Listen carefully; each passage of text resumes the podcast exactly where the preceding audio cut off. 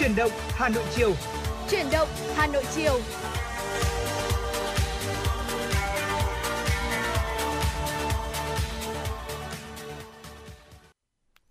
Lê Thông và Hồng Hạnh xin được kính chào quý vị thính giả đang cùng đến với chương trình Truyền động Hà Nội chiều của Đài Phát thanh Truyền hình Hà Nội. Chương trình lên sóng trực tiếp từ 16 đến 18 giờ các ngày trong tuần. Thưa quý vị, như chuyển động Hà Nội chiều đã thông tin, nếu như một tuần trước đến đây tính từ ngày 30 tháng 11 đến ngày 5 tháng 12, Hà Nội ghi nhận từ 400 đến 600 ca dương tính trên một ngày, thì từ ngày 6 đến ngày 11 tháng 12 đã tăng lên từ 700 đến 800 ca trên một ngày.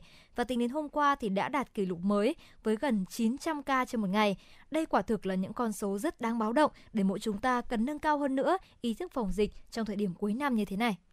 Dạ vâng, thưa quý vị và các bạn, chúng tôi hy vọng là quý vị thính giả sẽ luôn giữ vững tinh thần cẩn trọng, chúng ta hợp tác cùng với các cơ quan chức năng của thành phố và Bộ Y tế, nhất là giữ vững thông điệp 5K để tất cả mọi người có thể cùng với thành phố Hà Nội uh, có thể loại bỏ được dịch bệnh Covid-19 sớm nhất. Có như vậy thì chúng ta mới mong là những ngày lễ sắp tới đúng không ạ? Đặc biệt là những ngày cuối năm sẽ trở nên thật nhẹ nhàng hơn.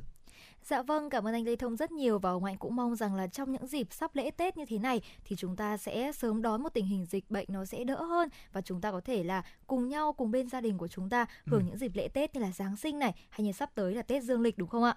Và ngay bây giờ thì quay trở lại với chương trình hôm nay, chúng tôi rất mong nhận được tương tác thông qua những yêu cầu âm nhạc và thông tin phản ánh về dân sinh, đời sống xã hội và đô thị đến từ quý vị qua fanpage chính thức là chuyển động Hà Nội FM 96 và hotline 024 3773 6688. Thư ký chương trình của chúng tôi đang sẵn sàng chờ điện thoại của quý vị. Còn ngay bây giờ chúng ta sẽ cùng đến với một số những thông tin mà phóng viên của chúng tôi vừa cập nhật. Thưa quý vị và các bạn, để ngăn chặn dịch bệnh lây lan trên diện rộng trong cộng đồng, thông báo mới nhất từ Ủy ban dân quận Đống Đa Hà Nội đã yêu cầu các nhà hàng, cơ sở kinh doanh dịch vụ ăn uống chỉ được phép bán hàng mang về. Biện pháp nêu trên thể hiện trong văn bản điều chỉnh các biện pháp hành chính tương ứng cấp độ 3 để phòng chống dịch bệnh COVID-19 do Ủy ban dân quận Đống Đa ban hành gửi các phòng ban, Ủy ban dân 21 phường, các cơ quan đơn vị có liên quan.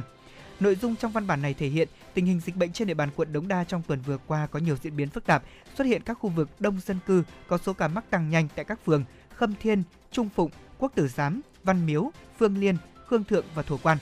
Đặc biệt, Ủy ban dân thành phố Hà Nội cũng đã có thông báo đánh giá cấp độ dịch của quận Đống Đa thuộc cấp độ 3, trong đó có 7 phường cấp độ 3, 13 phường cấp độ 2 và một phường cấp độ 1 để kịp thời triển khai các biện pháp an toàn linh hoạt kiểm soát hiệu quả dịch bệnh COVID-19 trên địa bàn, đồng thời ngăn chặn dịch bệnh lây lan diện rộng, Ủy ban dân quận Đống Đa yêu cầu từ 12 giờ ngày 13 tháng 12, tức là 12 giờ trưa ngày hôm nay, thì các nhà hàng cơ sở kinh doanh dịch vụ ăn uống, giải khát chỉ được phép bán hàng mang về và đóng cửa trước 9 giờ tối hàng ngày.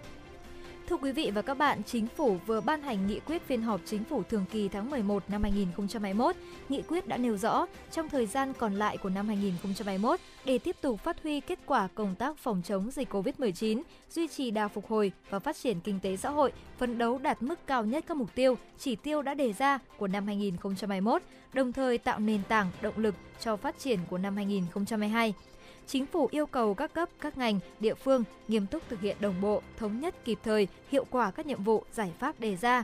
Trong đó chỉ đạo hệ thống y tế và chính quyền cơ sở bố trí nhân lực, phương tiện để ghi nhận, tiếp nhận thông tin, kịp thời hỗ trợ và quản lý người nhiễm COVID-19, không để xảy ra tình trạng người nhiễm có yêu cầu nhưng không nhận được hỗ trợ, ra soát triển khai và thần tốc hơn nữa trong việc tiêm vaccine, chậm nhất phải hoàn thành trong tháng 12 năm 2021 Nghị quyết cũng yêu cầu Bộ Y tế chủ trì phối hợp với các cơ quan địa phương khẩn trương hoàn chỉnh trình cấp có thẩm quyền ban hành chương trình tổng thể phòng chống dịch COVID-19 đồng bộ với chương trình phục hồi và phát triển kinh tế xã hội chủ động giám sát kịp thời, chỉ đạo hướng dẫn các biện pháp hạn chế nguy cơ của sự xuất hiện biến chủng mới Omicron.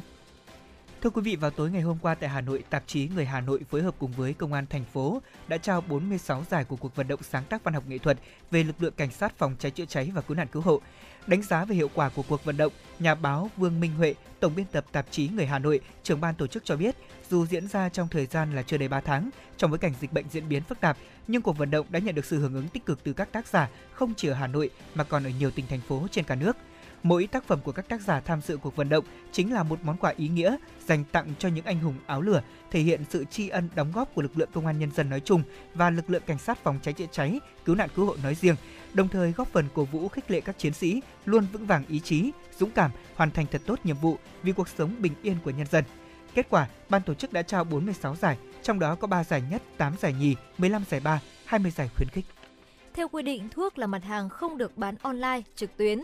Thế nhưng thời gian gần đây, các bệnh viện liên tục phản ánh về tình trạng nhiều website, mạng xã hội như Facebook hay YouTube đã mạo danh một số bác sĩ để tư vấn bán thuốc, thực phẩm chức năng không rõ nguồn gốc, hàng giả, hàng kém chất lượng. Do đó, cùng với sự vào cuộc của cơ quan chức năng, mỗi người dân cần cảnh giác với thủ đoạn lừa đảo này, tránh tiền mất, tật mang. Theo Phó Giáo sư Tiến sĩ Nguyễn Thành Phong, Cục trưởng Cục An toàn Thực phẩm thuộc Bộ Y tế, tình trạng quảng cáo thực phẩm chức năng, thực phẩm bảo vệ sức khỏe trên Facebook diễn ra tràn lan. Còn bác sĩ Nguyễn Trung Nguyên, Giám đốc Trung tâm chống độc Bệnh viện Bạch Mai cho biết, việc người dân sử dụng các thuốc nam trôi nổi không rõ nguồn gốc sẽ không loại trừ việc thuốc có thể bị trộn thêm các chất khác từ Tây y, thậm chí là các chất cấm sử dụng. Phổ biến nhất là thuốc nam trộn corticoid với liều cao để giảm đau, kháng viêm, giúp bệnh nhân viêm khớp giảm triệu chứng đau rất nhanh nhưng để lại hậu quả lâu dài và hết sức nặng nề. Dạ vâng thưa quý vị, vừa rồi là một số những thông tin mà phóng viên Mai Liên của chương trình vừa cập nhật và trong suốt thời gian thời thời gian phát sóng trực tiếp ngày hôm nay để chúng tôi cũng sẽ cập nhật liên tục thêm những thông tin mới ạ. Còn bây giờ thì quay trở lại cùng với không gian âm nhạc. À, chúng ta sẽ cùng lắng nghe tiếng hát của Vũ với ca khúc Bước qua nhau. Mời quý vị và các bạn cùng nghe. cuộc đời cứ trôi ta nhìn lại ngày tháng còn bên nhau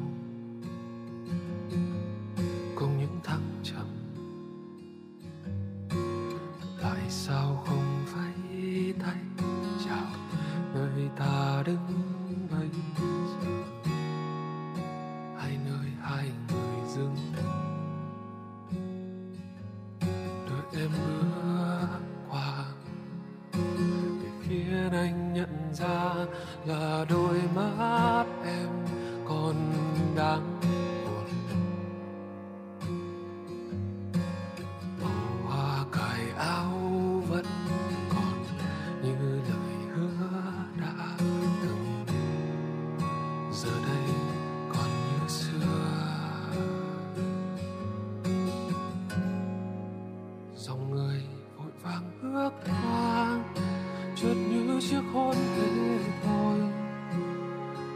đôi chia làm đôi như ta đang mong vậy thôi người nên nào bước đi, chợt như chúng ta quay về.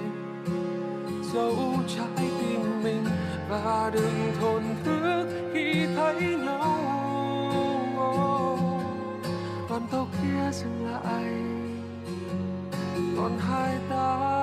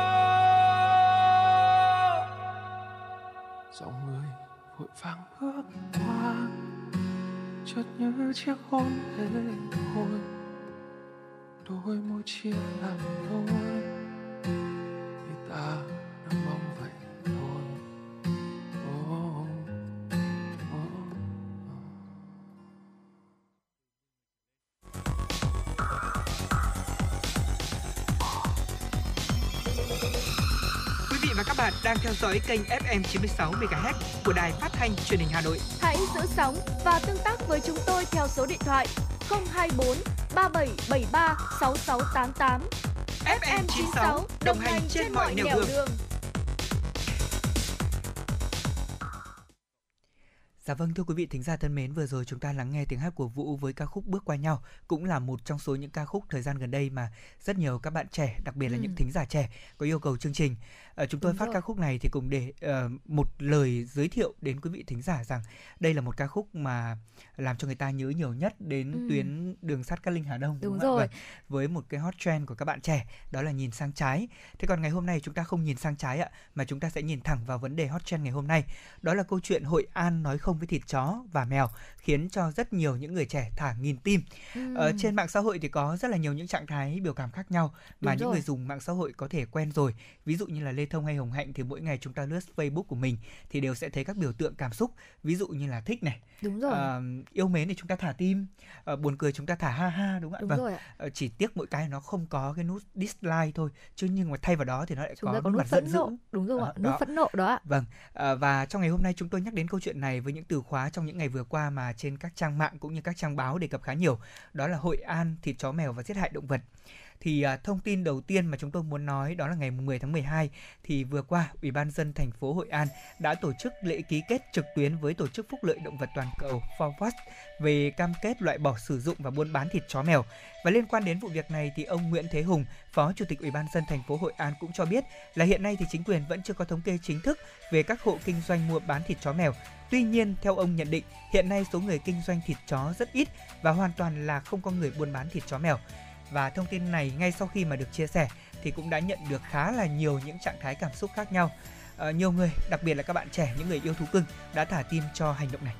Và Hạnh cảm thấy rằng đây chắc chắn là một hành động mang tính nghĩa, ý nghĩa cũng như là nhân văn Ừ. rất cao bởi vì là ờ, chó mèo gần như là một người bạn với chúng ta Đúng đúng, không ạ? Bởi vì khi mà chúng ta nuôi những người bạn này thì chúng ta sẽ dành tình cảm cũng như là những sự chăm sóc đặc biệt với những người bạn này và vì vậy mà khi mà chúng ta giết hại hoặc là ăn nó thì sẽ có những cái điều mà nó không tốt. Vì vậy mà Hạnh nghĩ rằng đây sẽ là một chiến dịch cũng như là một hành động mà được rất rất nhiều mọi người quan tâm không chỉ là những bạn trẻ đâu ạ. Ừ. Và ở đây thì Hạnh có thấy rất nhiều những vị thính giả có chia sẻ Đầu tiên là thính giả Vân Trang 24 tuổi đến từ Hà Nội là có chia sẻ rằng nghe thông tin này em cảm thấy hết sức vui mừng và hoàn toàn ủng hộ thành phố Hội An. Việc này sẽ khiến cho Hội An nhận được nhiều tình cảm hơn nữa của du khách trong nước và quốc tế. Em sẽ đi lại Hội An nhiều lần nữa vì quyết định tuyệt vời này. Được biết là hiện nay Vân Trang đang nuôi một chú cún dòng Bun Pháp và đã có lần chú cún này bị kẻ gian bắt trộm và Trang cũng có kể lại là trong lúc cún đi vệ sinh thì chỉ rất nhanh thôi, kẻ xấu đã tranh thủ ôm cún đi mất rồi. Và lúc này thì em cuống cuồng in tờ rơi và cuối cùng đã tìm thấy ở chợ 365 ở quận Hòa Đông. Em đã phải mất tận 5 triệu đồng để chuộc chú cún trở về và đó cũng chính là một đường dây chuyên trộm chó và báo tin cho chủ để đến chuộc và nếu không có ai đến chuộc thì chúng sẽ đưa vào các lò giết thịt. Ừ, vâng, Ờ, một câu chuyện mà có thể nói rằng là những người yêu thương động vật bao giờ cũng vậy, họ luôn đặt rất nhiều tình cảm và đặc biệt là sẽ cảm thấy rất là nhớ nhung nếu như mà Ừ, thiếu đi đúng rồi. ờ, những chú chó hoặc những chú mèo đáng yêu của mình hàng ngày. Và với những thủ đoạn mà như ờ, bạn Vân Trang có vừa chia sẻ đó là rất nhiều những đường dây chuyên trộm chó sau đó lại báo tin để cho chủ đến chuộc thì cũng là một trong số những vấn nạn có thể nói rằng rất nhức nhối và cùng quan điểm này thì chị Vũ Thị Thùy 42 tuổi là một người kinh doanh tự do tại thành phố Hồ Chí Minh thì cũng cho biết là hết sức ủng hộ quyết định này của thành phố Hội An. Chị Thùy thì có đưa ra lý giải bởi vì là chó mèo chính là những thành viên thân thiết trong gia đình của chị. Chúng rất yêu quý chủ nhân, luôn vui vẻ và trung thành. Nhà chị thì hiện đang nuôi một chú cún và coi bạn ấy như một thành viên chính thức. Ở khi mà cả nhà đi làm về thì cún sẽ mừng rỡ khiến ai cũng vui và mỗi lần mình buồn hay mệt mỏi là cún lại nhẹ nhàng đến bên nằm ngó xem mình thế nào. Gắn bó và yêu thương với mình là thế thế nên mình không bao giờ đồng tình với việc ăn thịt chó mèo. Ờ, nhân đây tôi cũng xin chia sẻ ờ, cái quan điểm của chị Thùy và những cái cảm xúc của chị bày tỏ khá là giống với Ừ. quan điểm của Lê Thông. Tôi thì cũng có nuôi một bạn à, năm nay thì bạn ấy cũng đã 3 tuổi rồi. Ừ. Vâng. Ờ, thời điểm mà tôi bắt đầu nuôi bạn ấy là mới có 2 tháng thôi. Tức Ừ. là sau khi mà rời mẹ thì bạn ấy tôi đã nhận nuôi bạn ấy về và phải nói rằng là mất đến uh, 2 tháng đầu tiên nuôi rất khó khăn. Hồng Hạnh có biết là một người mà đang ở độc thân một mình? Thế và sau đó thì rất đau đầu trong việc là làm thế nào để có thể giúp chú cún của mình? Bạn ấy đi vệ sinh đúng chỗ này. Ừ. đó để bạn ấy quen với lại việc ăn uống do thực đơn mà mình đề ra. Nó là cả một quá trình. Tôi thấy là đợt đó bây giờ nghĩ lại tôi cứ thấy là mình giống hệt như là đang nuôi con mọn vậy. Và bây giờ Hồng Hạnh cũng rất thắc mắc Ừ. là không biết là tại sao từ một ờ, anh chàng độc thân đi thì Lê Thông lại quyết định là sẽ có một em thú cưng về nhà. dạ vâng à, đó cũng là sự tình cờ khi mà Ừ. mình lướt trên Facebook thì à, bỗng dưng thấy rất nhiều những hình ảnh của một số người bạn trên Facebook của mình có chia sẻ về những hình ảnh của những chú cún cưng thời điểm trước đây tôi có từng bị chó cắn một lần vâng từng bị chó cắn nhưng mà thời điểm đó là chó đẻ cắn thế Ừ. cho nên là để lại thương tích cho nên tôi cũng thấy khá là ám ảnh Đúng và rồi. mình cũng không muốn nuôi trong một thời điểm khác thì à, nhà tôi ờ, đợt mà tôi đang còn bé đi học mẫu giáo đó thì à, mẹ có nuôi một chú cún và đợt đó thì cún có đang mang bầu và rất Ừ. không may là bị xe công nông cán Ôi. thế và từ đó trở đi nhà tôi cũng ám ảnh không dám nuôi rất là lâu và sau đó tôi đã nghĩ rất nhiều liệu mình có nên nuôi hay không và như thế nào đây thì thời gian mình đi làm cũng nhiều thế nhưng mà tôi vẫn quyết định là mình sẽ nuôi đấy Có lẽ là Tại mình mình là- quá là yêu và mình Ừ. cảm thấy là những chú cún quá là cưng đúng không ạ? nhìn biểu cảm mình không thể nào mà mà mà, mà cảm thấy cưỡng lại được vì nó rất là đáng yêu thế và sau khi mà đưa bạn ấy về nuôi thì à, được khoảng thời gian là mất hai tháng đầu tiên tôi vất vả vì thời điểm đó là tính ra bắt đầu tôi nhận nuôi bạn ấy là vào tháng 11 Ừ. Vâng, tháng 11 là bắt đầu nhận nuôi và đúng là nuôi đến Tết thì mới thấy là hết mệt. Tại vì hết Tết thì tôi bắt đầu đưa bạn ấy ờ, về quê và bắt đầu rèn luyện cho bạn ấy những cái thói quen về việc Đúng đi rồi. vệ sinh, huấn luyện như thế nào. Và thời điểm đó thì đến bây giờ khi mà mỗi lần mà tôi ờ, ví dụ như là ờ, tôi về nhà chẳng hạn thì bạn luôn nhảy lên mừng rỡ, cảm thấy là mình như có một người nào đó chờ đợi. Đó là cảm giác rất hạnh phúc mà tôi nghĩ rằng phải là những người yêu thú cưng và nuôi thú cưng trải qua sự vất vả cùng với nó thì mới thấy được. Và thú cưng thì có một điều đặc biệt, chó mèo rất chân thành Đúng và rồi. đặc biệt rất trung thủy cho nên là mình nhất là những chú cún đúng không ạ? Đây Hồng Hạnh cũng có một chia sẻ là với những chú cún mà luôn luôn ờ, chân thành, luôn luôn Dạ. trung thành với mình thì có lẽ là những chú mèo sẽ hơi chảnh hơn một xíu. đúng rồi Nhà Hồng Hạnh thì nuôi cả cún và cả một chú mèo và trong khi là mỗi khi mình về nhà thì mình luôn luôn là chú cún đã ra và mừng rỡ với mình Đó, rồi, đã luôn luôn khiến cho mình cảm thấy rất vui thì Ừ. lúc này mình lại đi tìm là không biết chú mèo lại đang nằm ngủ ở đâu. đấy Và lúc này thì bắt đầu là mình sẽ phải là ờ, gọi chú mèo một cách rất yêu thương thì Ừ. những chú mèo mới bắt đầu đòng đảnh dậy và bắt đầu đến và cuốn quýt với mình. Thì lúc này chúng ta có thể thấy là với cả những em mèo hay em cún thì sẽ luôn luôn mang lại cảm giác gần gũi này, luôn luôn khiến chúng ta cảm thấy được ờ, sự ấm áp, sự vỗ về. Có những lúc Hồng Hạnh ờ, có hơi mệt mỏi một xíu thì những chú cún sẽ luôn luôn từ một góc nhỏ nào đó sẽ ra và gần như là ở bên cạnh và an ủi mình vậy. Và những ờ, đêm đông này mà được ôm những chú mèo vô cùng ờ, béo này lại còn ấm áp nữa đi ngủ thì chắc chắn là một trải nghiệm rất là tuyệt vời rồi. vâng à, hồng hạnh có nói đến cái công đoạn đó là các bạn ý để ý chúng ta đúng không Ừ. trong mọi hoạt động đúng như vậy đấy tôi à, bây giờ tôi mới thấy là ví dụ như là trong thời điểm ngày trước tôi có hay làm việc và hay làm việc khuya thế thì ví dụ như những hôm tôi ngồi tôi làm kịch bản đến tận 1 2 giờ sáng thì bạn ấy vẫn nằm trên giường nhá không Đúng ngủ rồi. đâu vẫn vẫn cứ nằm trên giường và sau đó nhìn chúng ta nhìn mãi xong bắt đầu có lúc bạn ấy thiếp đi thế nhưng mà mình chỉ cần gõ phím hơi mạnh một chút Là ừ, lại, dậy nhìn. đúng không? đấy Đó. dậy và cuốn quýt bên mình đó là cái cảm giác mà tôi nghĩ rằng là à, nó cho mình được những cái liệu pháp về mặt tinh thần Đúng và rồi. đặc biệt là giảm bớt đi sự căng thẳng trong công việc của mình thì đó cũng chính là một trong số những ý kiến chia sẻ của anh Bảo Nguyễn 31 tuổi cũng đang à, là một người nuôi rất nhiều thú cưng chàng trai 9x này thì không chỉ ủng hộ Hội An trong việc là à, nói không với thịt chó mèo mà còn mong muốn là cả nước của chúng ta sẽ Ừm. dần dần tiệm cận hơn với vấn đề này bạn thì có ch- chia sẻ với chương trình đó là nếu cả nước làm được như vậy thì đúng là một tin vui rất lớn nhiều nhà nghiên cứu có chỉ ra rằng là chó mèo thì ngày càng tiến hóa để hiểu được con người, đồng hành cùng với chúng ta. Mới đây thì cũng có những nghiên cứu chó có thể hiểu được hơn 100 từ ngữ của con người và chúng có thể phản ứng với những từ ngữ đó. Chó mèo luôn là một chuyên gia trị liệu tâm lý cho trẻ Đúng em rồi. và thậm chí là cả người lớn nữa. Đôi khi chúng ta buồn hay là chán nản thì thú cưng sẽ bầu bạn cùng chúng ta, chia sẻ và giúp cho chúng ta vơi bớt đi những nỗi buồn. Những chú chó cao lớn và khôn lanh còn có thể giúp đỡ những người già và những người tàn tật. Hoàn toàn là chính xác. Đây là những câu chuyện mà ờ, không chỉ tôi Hồng Hạnh hay những người yêu thú cưng có thể nhận thấy mà tất cả quý vị thính giả nếu như chúng ta chỉ cần dành khoảng một vài phút để ý một chú cún nào đó thân mật bên chủ của mình, chúng ta sẽ nhận ra được những điều này.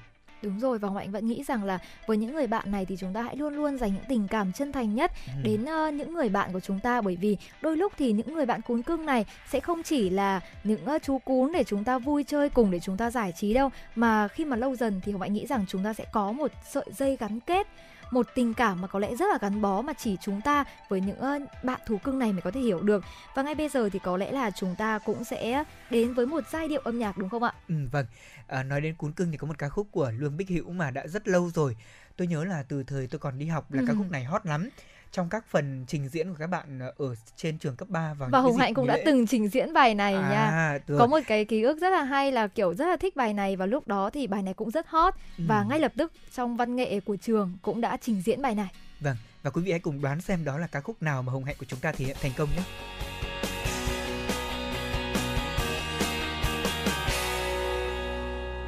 Lăng quăng trong sân chơi đùa trắng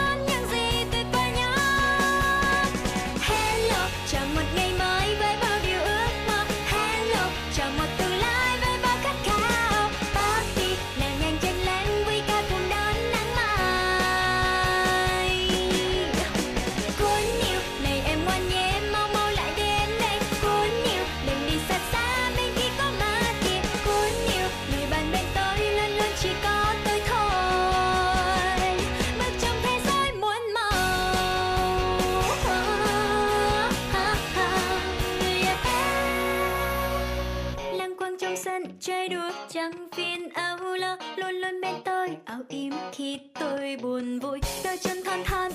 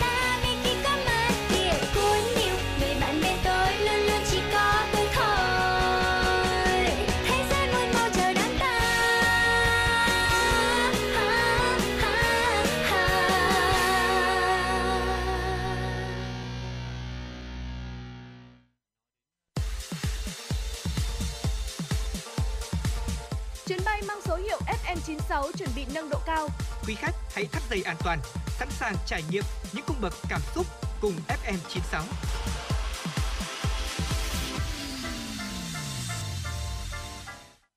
Thưa quý vị, để tiếp tục chương trình chuyển động Hà Nội chiều ngày hôm nay là những tin tức mà phóng viên Mai Liên của chúng tôi vừa cập nhật. Để đảm bảo nguồn cung cho thị trường, các doanh nghiệp trong nước đã đẩy mạnh việc nhập khẩu thịt gia súc, gia cầm về Việt Nam để tiêu thụ. Tuy nhiên, vừa qua, Văn phòng Thông báo và Điểm hỏi đáp quốc gia về vệ sinh dịch tễ và kiểm dịch động vật Việt Nam (SBS) đã nhận được thông báo sản phẩm thịt của một vài quốc gia đang tiêu thụ trên thị trường Việt Nam có dấu hiệu mất an toàn thực phẩm. Do đó, việc tăng cường kiểm tra, giám sát chất lượng thịt gia súc, gia cầm nhập khẩu là hết sức cần thiết. Trước thực trạng trên, Hội chăn nuôi Việt Nam đã kiến nghị Thủ tướng Chính phủ chỉ đạo Bộ Nông nghiệp và Phát triển nông thôn phối hợp với Bộ Công Thương kiểm soát chặt việc nhập khẩu các sản phẩm chăn nuôi, nhất là sản phẩm giá rẻ và vật nuôi sống, thương phẩm trước khi vào Việt Nam để đảm bảo an toàn thực phẩm, từ việc xuất hiện những lô hàng nhập khẩu thực phẩm chưa đảm bảo an toàn thực phẩm, các ngành chức năng cần kiểm soát chặt chẽ từ năng lực của doanh nghiệp cũng như uy tín của các nhà xuất khẩu thịt gia súc, gia cầm vào Việt Nam, đồng thời kiểm soát chặt chẽ về nguồn gốc xuất xứ, đảm bảo cung cấp thực phẩm sạch cho người tiêu dùng. Thưa quý vị, tỷ lệ bệnh nhân đến khám các bệnh lý tiêu hóa đã tăng 25%. Đây là thông tin được đưa ra tại hội nghị khoa học chuyên đề thăm dò chức năng và ứng dụng trí tuệ nhân tạo trong nội soi ống tiêu hóa do Viện Nghiên cứu và Đào tạo Tiêu hóa Gan Mật tổ chức vào ngày 12 tháng 12 vừa qua tại Hà Nội. Tại hội nghị, giáo sư tiến sĩ Đào Văn Long, Chủ tịch Hội đồng Quản lý Viện Nghiên cứu và Đào tạo Tiêu hóa Gan Mật cho biết, bệnh lý trào ngược dạ dày thực quản nói riêng và bệnh lý đường tiêu hóa nói chung ở nước ta hiện nay đang có xu hướng tăng lên. Tỷ lệ bệnh nhân đến khám các bệnh lý tiêu hóa tăng lên 25% so với trước đây, đặc biệt là trong thời gian dịch Covid-19, xu hướng bệnh nhân đến khám về các bệnh lý ống tiêu hóa trên cũng như loét dạ dày tá tràng, rối loạn nhu động đường tiêu hóa cũng đã gia tăng. Thậm chí là nhiều trường hợp đến khám có tình trạng trào ngược dạ dày và thực quản đã tương đối nặng. Theo giáo sư tiến sĩ Đào Văn Long, tùy mỗi bệnh nhân sẽ có phương pháp thăm khám phù hợp để chẩn đoán xác định bệnh, từ đó đưa ra phác đồ điều trị. Nội soi đường tiêu hóa là phương pháp phát hiện sớm các tổn thương ở đường tiêu hóa mà các bác sĩ thường dùng. Tối ngày 12 tháng 12, đội tuyển bóng đá Việt Nam đã giành thắng lợi tương bừng 3-0 trước đội tuyển bóng đá Malaysia ở lượt trận thứ hai EFF Cup năm 2020. Sau trận đấu, thường trực Ban chấp hành Liên đoàn bóng đá Việt Nam VFF đã thưởng nóng đội tuyển Việt Nam 1 tỷ đồng. Trước đó, sau trận thắng 2-0 trước đội tuyển Lào, thầy trò huấn luyện viên Park Hang-seo cũng đã được VFF thưởng 500 triệu đồng. Đây là những sự tưởng thưởng xứng đáng cho thầy trò huấn luyện viên Park Hang-seo. Sau hai trận, đội tuyển Việt Nam đã giành được 6 điểm, ghi 5 bàn thắng và chưa để thủng lưới lần nào. Vào ngày 15 tháng 12, đội tuyển Việt Nam sẽ gặp Indonesia. Nếu giành chọn 3 điểm trước đội bóng xứ Vạn Đảo, đội tuyển Việt Nam coi như cầm chắc vé vào bán kết AFF Cup 2020. Thưa quý vị, vào Chủ nhật ừ, vừa qua, ngày 12 tháng 12, thì phở, một trong những món ăn mang tính biểu tượng của văn hóa ẩm thực nước ta, đã được quảng bá trên trang chủ của Google của 19 quốc gia. Theo đó, thì Doodle phở xuất hiện trên Google Doodle với hình ảnh động mô tả cách các món phở được chuẩn bị bài bản với bánh phở, những lát hành tươi, thịt bò cùng rau thơm với nước dùng nóng hổi. Những nguyên liệu không thể thiếu cho một món phở chuẩn vị, những phụ liệu ăn kèm như là bánh quẩy cùng giấm ớt đặc trưng của Hà Nội hay là giá đỗ rau thơm của phở miền Nam cũng được bày biện đẹp mắt. Thông qua Doodle phở thì Google không chỉ muốn tôn vinh, lan tỏa giá trị văn hóa đặc biệt đến với cộng đồng quốc tế về món phở của Việt Nam mà còn là một trong những hoạt động quảng bá, hỗ trợ thúc đẩy phục hồi kinh tế sau đại dịch. Ngày 12 tháng 12 tại thị trấn Lao Bảo, huyện Hướng Hóa, tỉnh Quảng Trị đã diễn ra hội đàm cấp cao trong khuôn khổ chương trình giao lưu hữu nghị quốc phòng biên giới Việt Nam Lào lần thứ nhất. Tại buổi hội đàm, hai bên cùng thống nhất đánh giá cao kết quả đối thoại chính sách quốc phòng lần thứ hai, đồng thời khẳng định đây là cơ chế rất quan trọng để thống nhất nhận định chung về các vấn đề an ninh khu vực mà hai bên cùng quan tâm. Buổi hội đàm cũng đã đánh giá kết quả hợp tác quốc phòng thời gian qua và định hướng nội dung hợp tác trong thời gian tới. Qua trao đổi, cả hai bên cùng thống nhất khẳng định hợp tác quốc phòng giữa hai nước thời gian qua đã đạt được những kết quả triển khai bài bản, hiệu quả và đạt nhiều kết quả tích cực như hoàn thiện các cơ chế hợp tác thông qua việc ký kết thỏa thuận về hợp tác biên phòng, cứu hộ, cứu nạn, công tác cứu trợ, giúp đỡ lẫn nhau, nhất là trong phòng chống dịch Covid-19.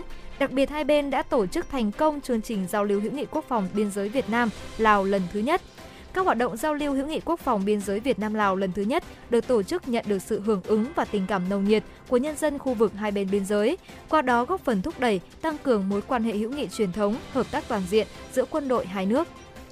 Dạ vâng thưa quý vị, đó là một số những thông tin mà phóng viên Mai Liên của chương trình vừa cập nhật. Ờ, và Hồng Hạnh thân mến ạ, không biết là trong những ngày trở lại đây thì ờ, đặc biệt là nhất là ngày hôm nay khi mà buổi sáng Hồng Hạnh thức dậy sớm để có thể đi làm thì bạn cảm nhận không khí thời tiết tại Hà Nội thế nào?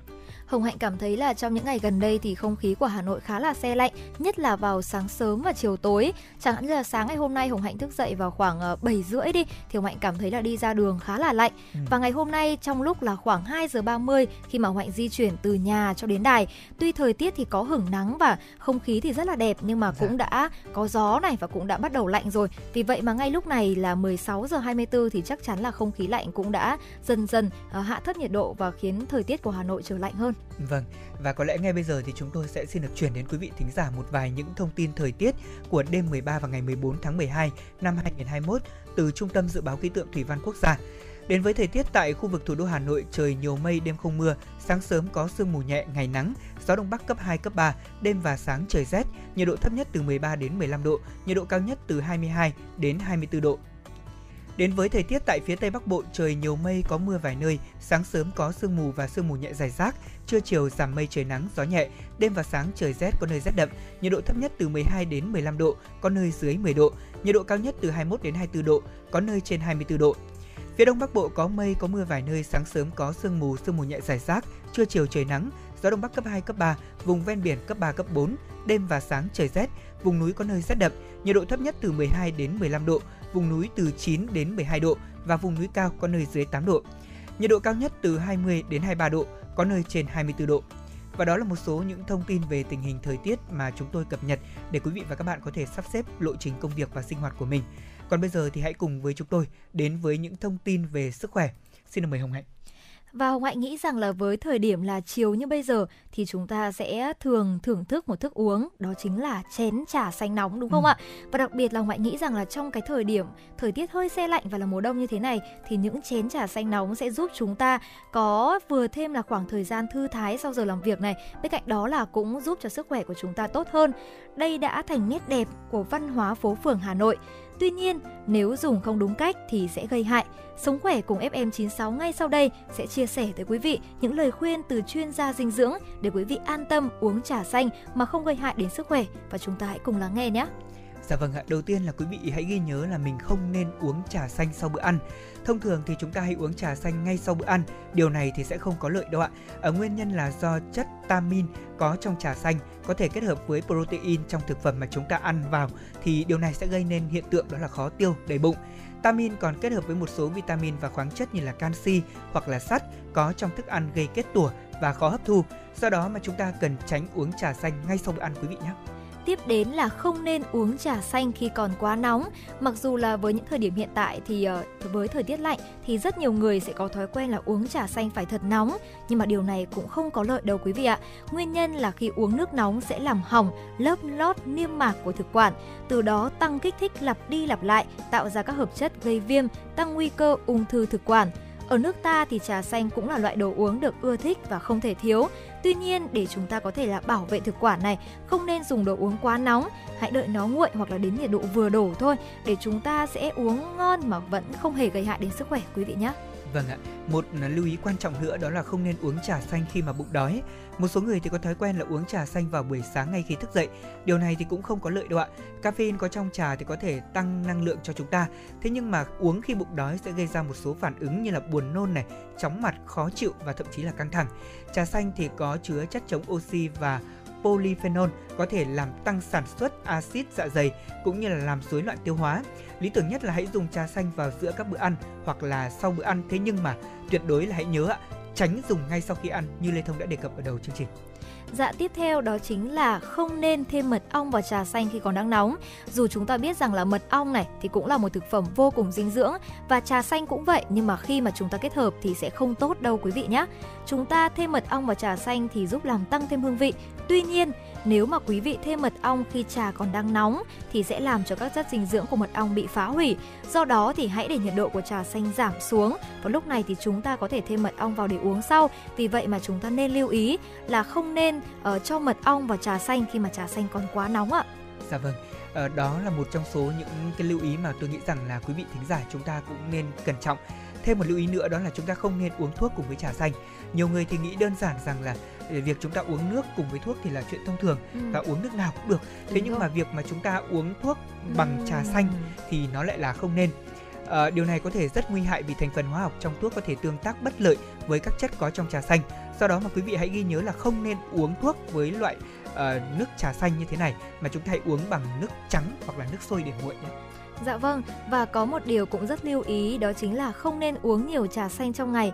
Tôi nghĩ rằng đây sẽ là câu chuyện gửi đến các anh đúng không ạ? Bởi vì thường các anh thì thỉnh thoảng mình sẽ có những uh, câu chuyện bên trà đá vỉa hè này hoặc thường tôi cũng thấy là các anh sẽ thích uống trà xanh hơn. Thì đúng là trà xanh tốt cho sức khỏe nhưng mà không có nghĩa là mình sẽ uống càng nhiều là càng tốt đâu ạ. Nếu uống nhiều thì có thể dẫn đến là mình sẽ thiếu sắt. Nguyên nhân là do chất tannin có trong trà xanh có thể cản trở khả năng hấp thụ chất sắt của cơ thể và cũng giống như cà phê vậy thì trà xanh cũng có chứa caffeine. Sử dụng quá nhiều caffeine trong ngày thì có thể gây ra các tác dụng phụ có hại bao gồm như là đau đầu này, uể oải, Dạ. lo lắng và cáu kỉnh nữa. Vì vậy mà dùng trà xanh điều độ hàng ngày là rất quan trọng và nên ờ, dùng từ 2 đến 3 cốc mỗi ngày thôi ạ. Vâng, và cuối cùng đó là hãy nên uống trà xanh khi mà nghỉ ngơi và thư giãn. Khi đến văn phòng nơi làm việc thì chúng ta có thói quen đó là ờ, pha trà rồi ngồi uống vào đầu giờ làm việc. Đây là thói quen của rất là nhiều các công ty này, đúng không ạ? Ừ, đúng Cũng như rồi. là các cơ quan. Tuy nhiên thì làm như vậy là không khoa học đâu ạ. Uống trà khi nghỉ ngơi sẽ là tốt nhất để chúng ta có thể tiêu thụ trà xanh. Và nói gì thì nói ạ, khi mà chúng ta tâm lý thoải mái thì việc ăn uống nó Ừ. cũng trở nên ngon lành hơn. Chính vì vậy mà đây là những lưu ý mà chúng tôi hy vọng rằng là cũng sẽ giúp ích à, một phần nào đó cho quý vị thính giả trong việc chúng ta thưởng thức trà. Còn bây giờ thì à, hãy cùng đến với một giai điệu âm nhạc cũng liên quan đến chén trà. Thế nhưng qua ca khúc Uống trà của Trương Thảo Nhi để chúng ta cùng cảm nhận rõ hơn quý vị nhé.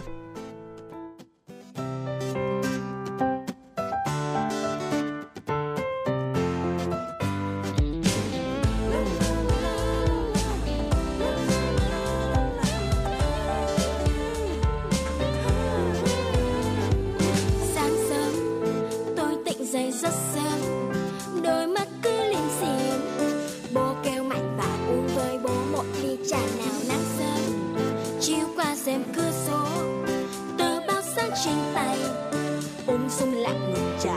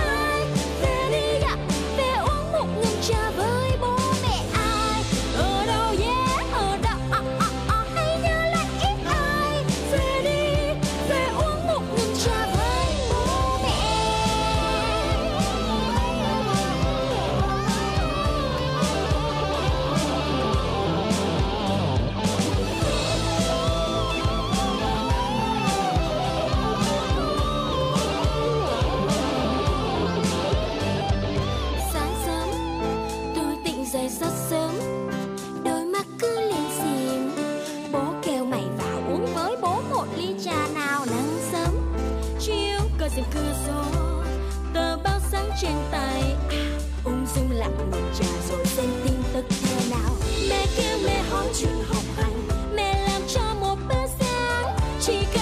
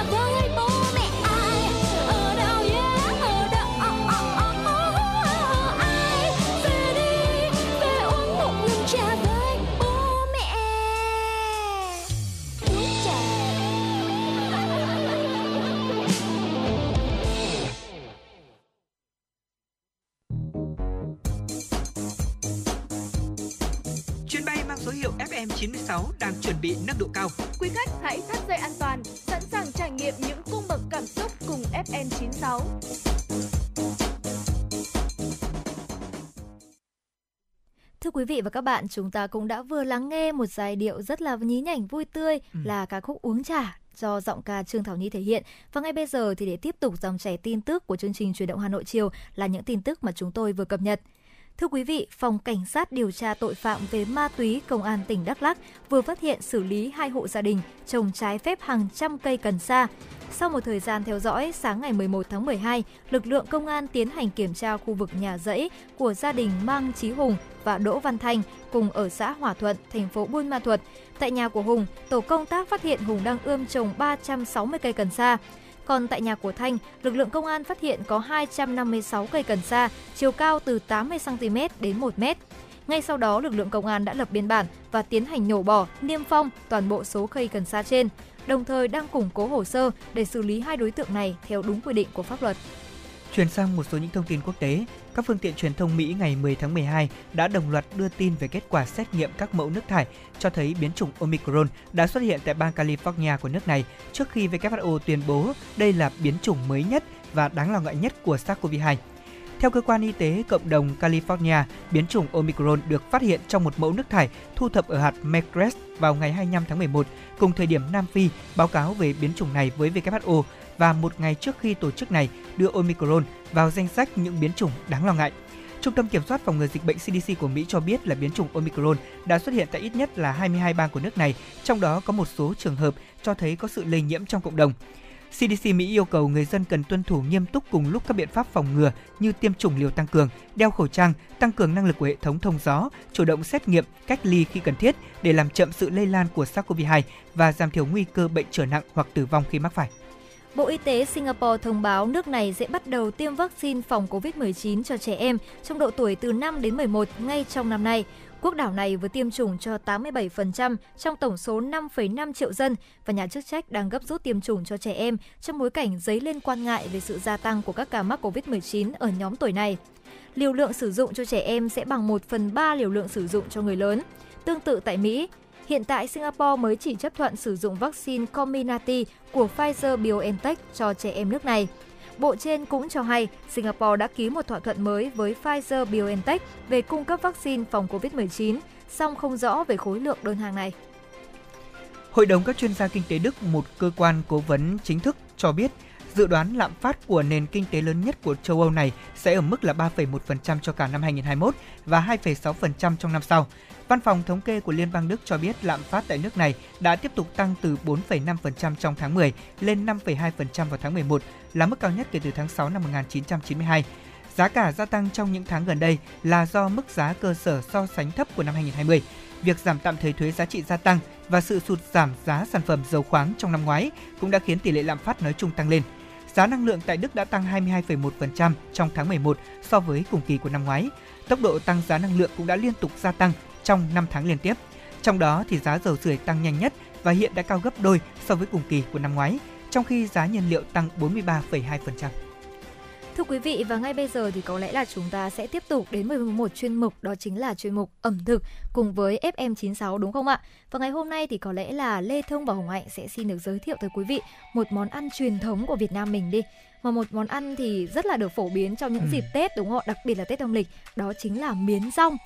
Và miến rong thì cũng chính là một món ăn quen thuộc của người Việt, được hình thành lâu đời ở các làng quê và làng nghề truyền thống của nhiều địa phương.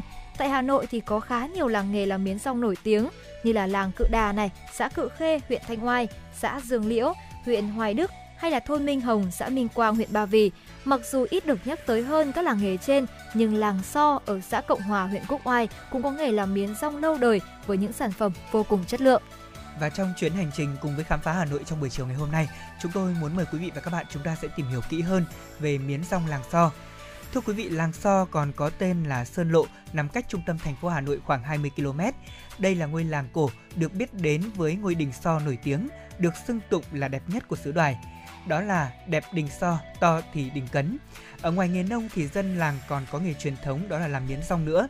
Theo các cụ cao niên ở trong làng và dựa trên nguồn sử liệu là các thần phả được lưu trong ở đình thì à, nghề làm bún gạo tức là tiền thân của miến rong đã xuất hiện ở làng So hơn 10 thế kỷ trước gắn với cả câu chuyện dân làng So làm lễ tiễn đinh bộ lĩnh và 300 tráng binh ở lên đường dẹp loạn 12 sứ quân.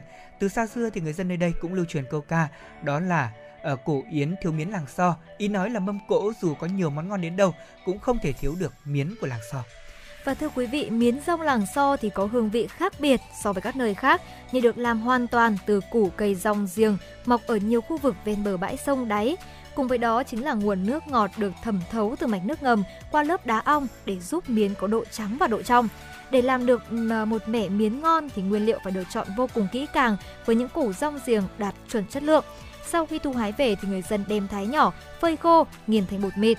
Tiếp đó là ngâm thau rửa bột 3 lần để loại bỏ cặn bã rồi cho vào lò tráng thành từng lớp mỏng, đổ ra khay và cắt thành từng sợi nhỏ. Cuối cùng thì người ta xếp miến lên các phên tre và phơi nắng cho đến khi miến khô đạt yêu cầu về độ dai giòn mà không bị nát khi nấu. Vâng, à, có thể nói rằng là cái cách thức để có thể làm nên được những bó miến rong của làng So cũng không khác gì nhiều so với một số những uh, tên tuổi miến rong khác ở Hà Nội như là miến rong ở làng Cự Đà, xã Cự Khê, huyện Thanh Hoai. Lê Thông cũng đã có dịp đến đây rồi. Hay là ở xã Dương Liễu, huyện Hoài Đức thì người ta cũng có nghề làm miến rong như vậy. Thế nhưng miến ở làng So thì à, ngày nay cũng nhờ áp dụng khoa học công nghệ đưa máy móc vào sản xuất để nâng cao năng suất mà hơn 100 hộ dân ở đây đã có thêm nguồn thu nhập ổn định từ việc làm miến. Cho dù là có những cải tiến nhất định thế nhưng mà người dân ở làng So thì luôn ý thức đó là giữ gìn phương thức sản xuất truyền thống của cha ông để cho nghề truyền thống không bị mai một và phát triển trong đời sống hiện đại. À, có thể nói như mở đầu Hồng Hạnh chia sẻ, đó là miến rong là một trong số những món ăn mà không thể thiếu ừ, được trong các ngày rồi. lễ Tết. Thế thì tôi muốn hỏi Hồng Hạnh là uh, cảm nhận của bạn khi mà ăn miến rong với cả miến gạo thông thường thì có cái điều gì đặc biệt hơn? Hồng Hạnh nghĩ rằng là ở với tư cách mà người thưởng thức đi và ừ. cả người nấu nữa dạ. thì Hồng Hạnh rất là thích miến rong về cái độ dai của nó có nghĩa là với miếng gạo thông thường thì khi mà chúng ta nấu này và để một lúc ra bên ngoài thì ừ. nó sẽ nhanh chóng là bị uh, nở hơn và sẽ ăn không ngon. Nhưng mà với miến rong thì khi mà chúng ta nấu xong và chúng ta có để ra ngoài một lúc lâu thì khi ăn thì cái sợi bún nó vẫn còn cái độ dai và cũng không bị nở quá nhiều. Và đây có lẽ là một cái điểm mà hồng hạnh thích nhất ở miến rong từ cả góc nhìn của một người thưởng thức đi và cả góc nhìn của một người nấu ăn nữa. Ừ, vâng. Phải công nhận là hồng hạnh phát hiện rất là tinh tế.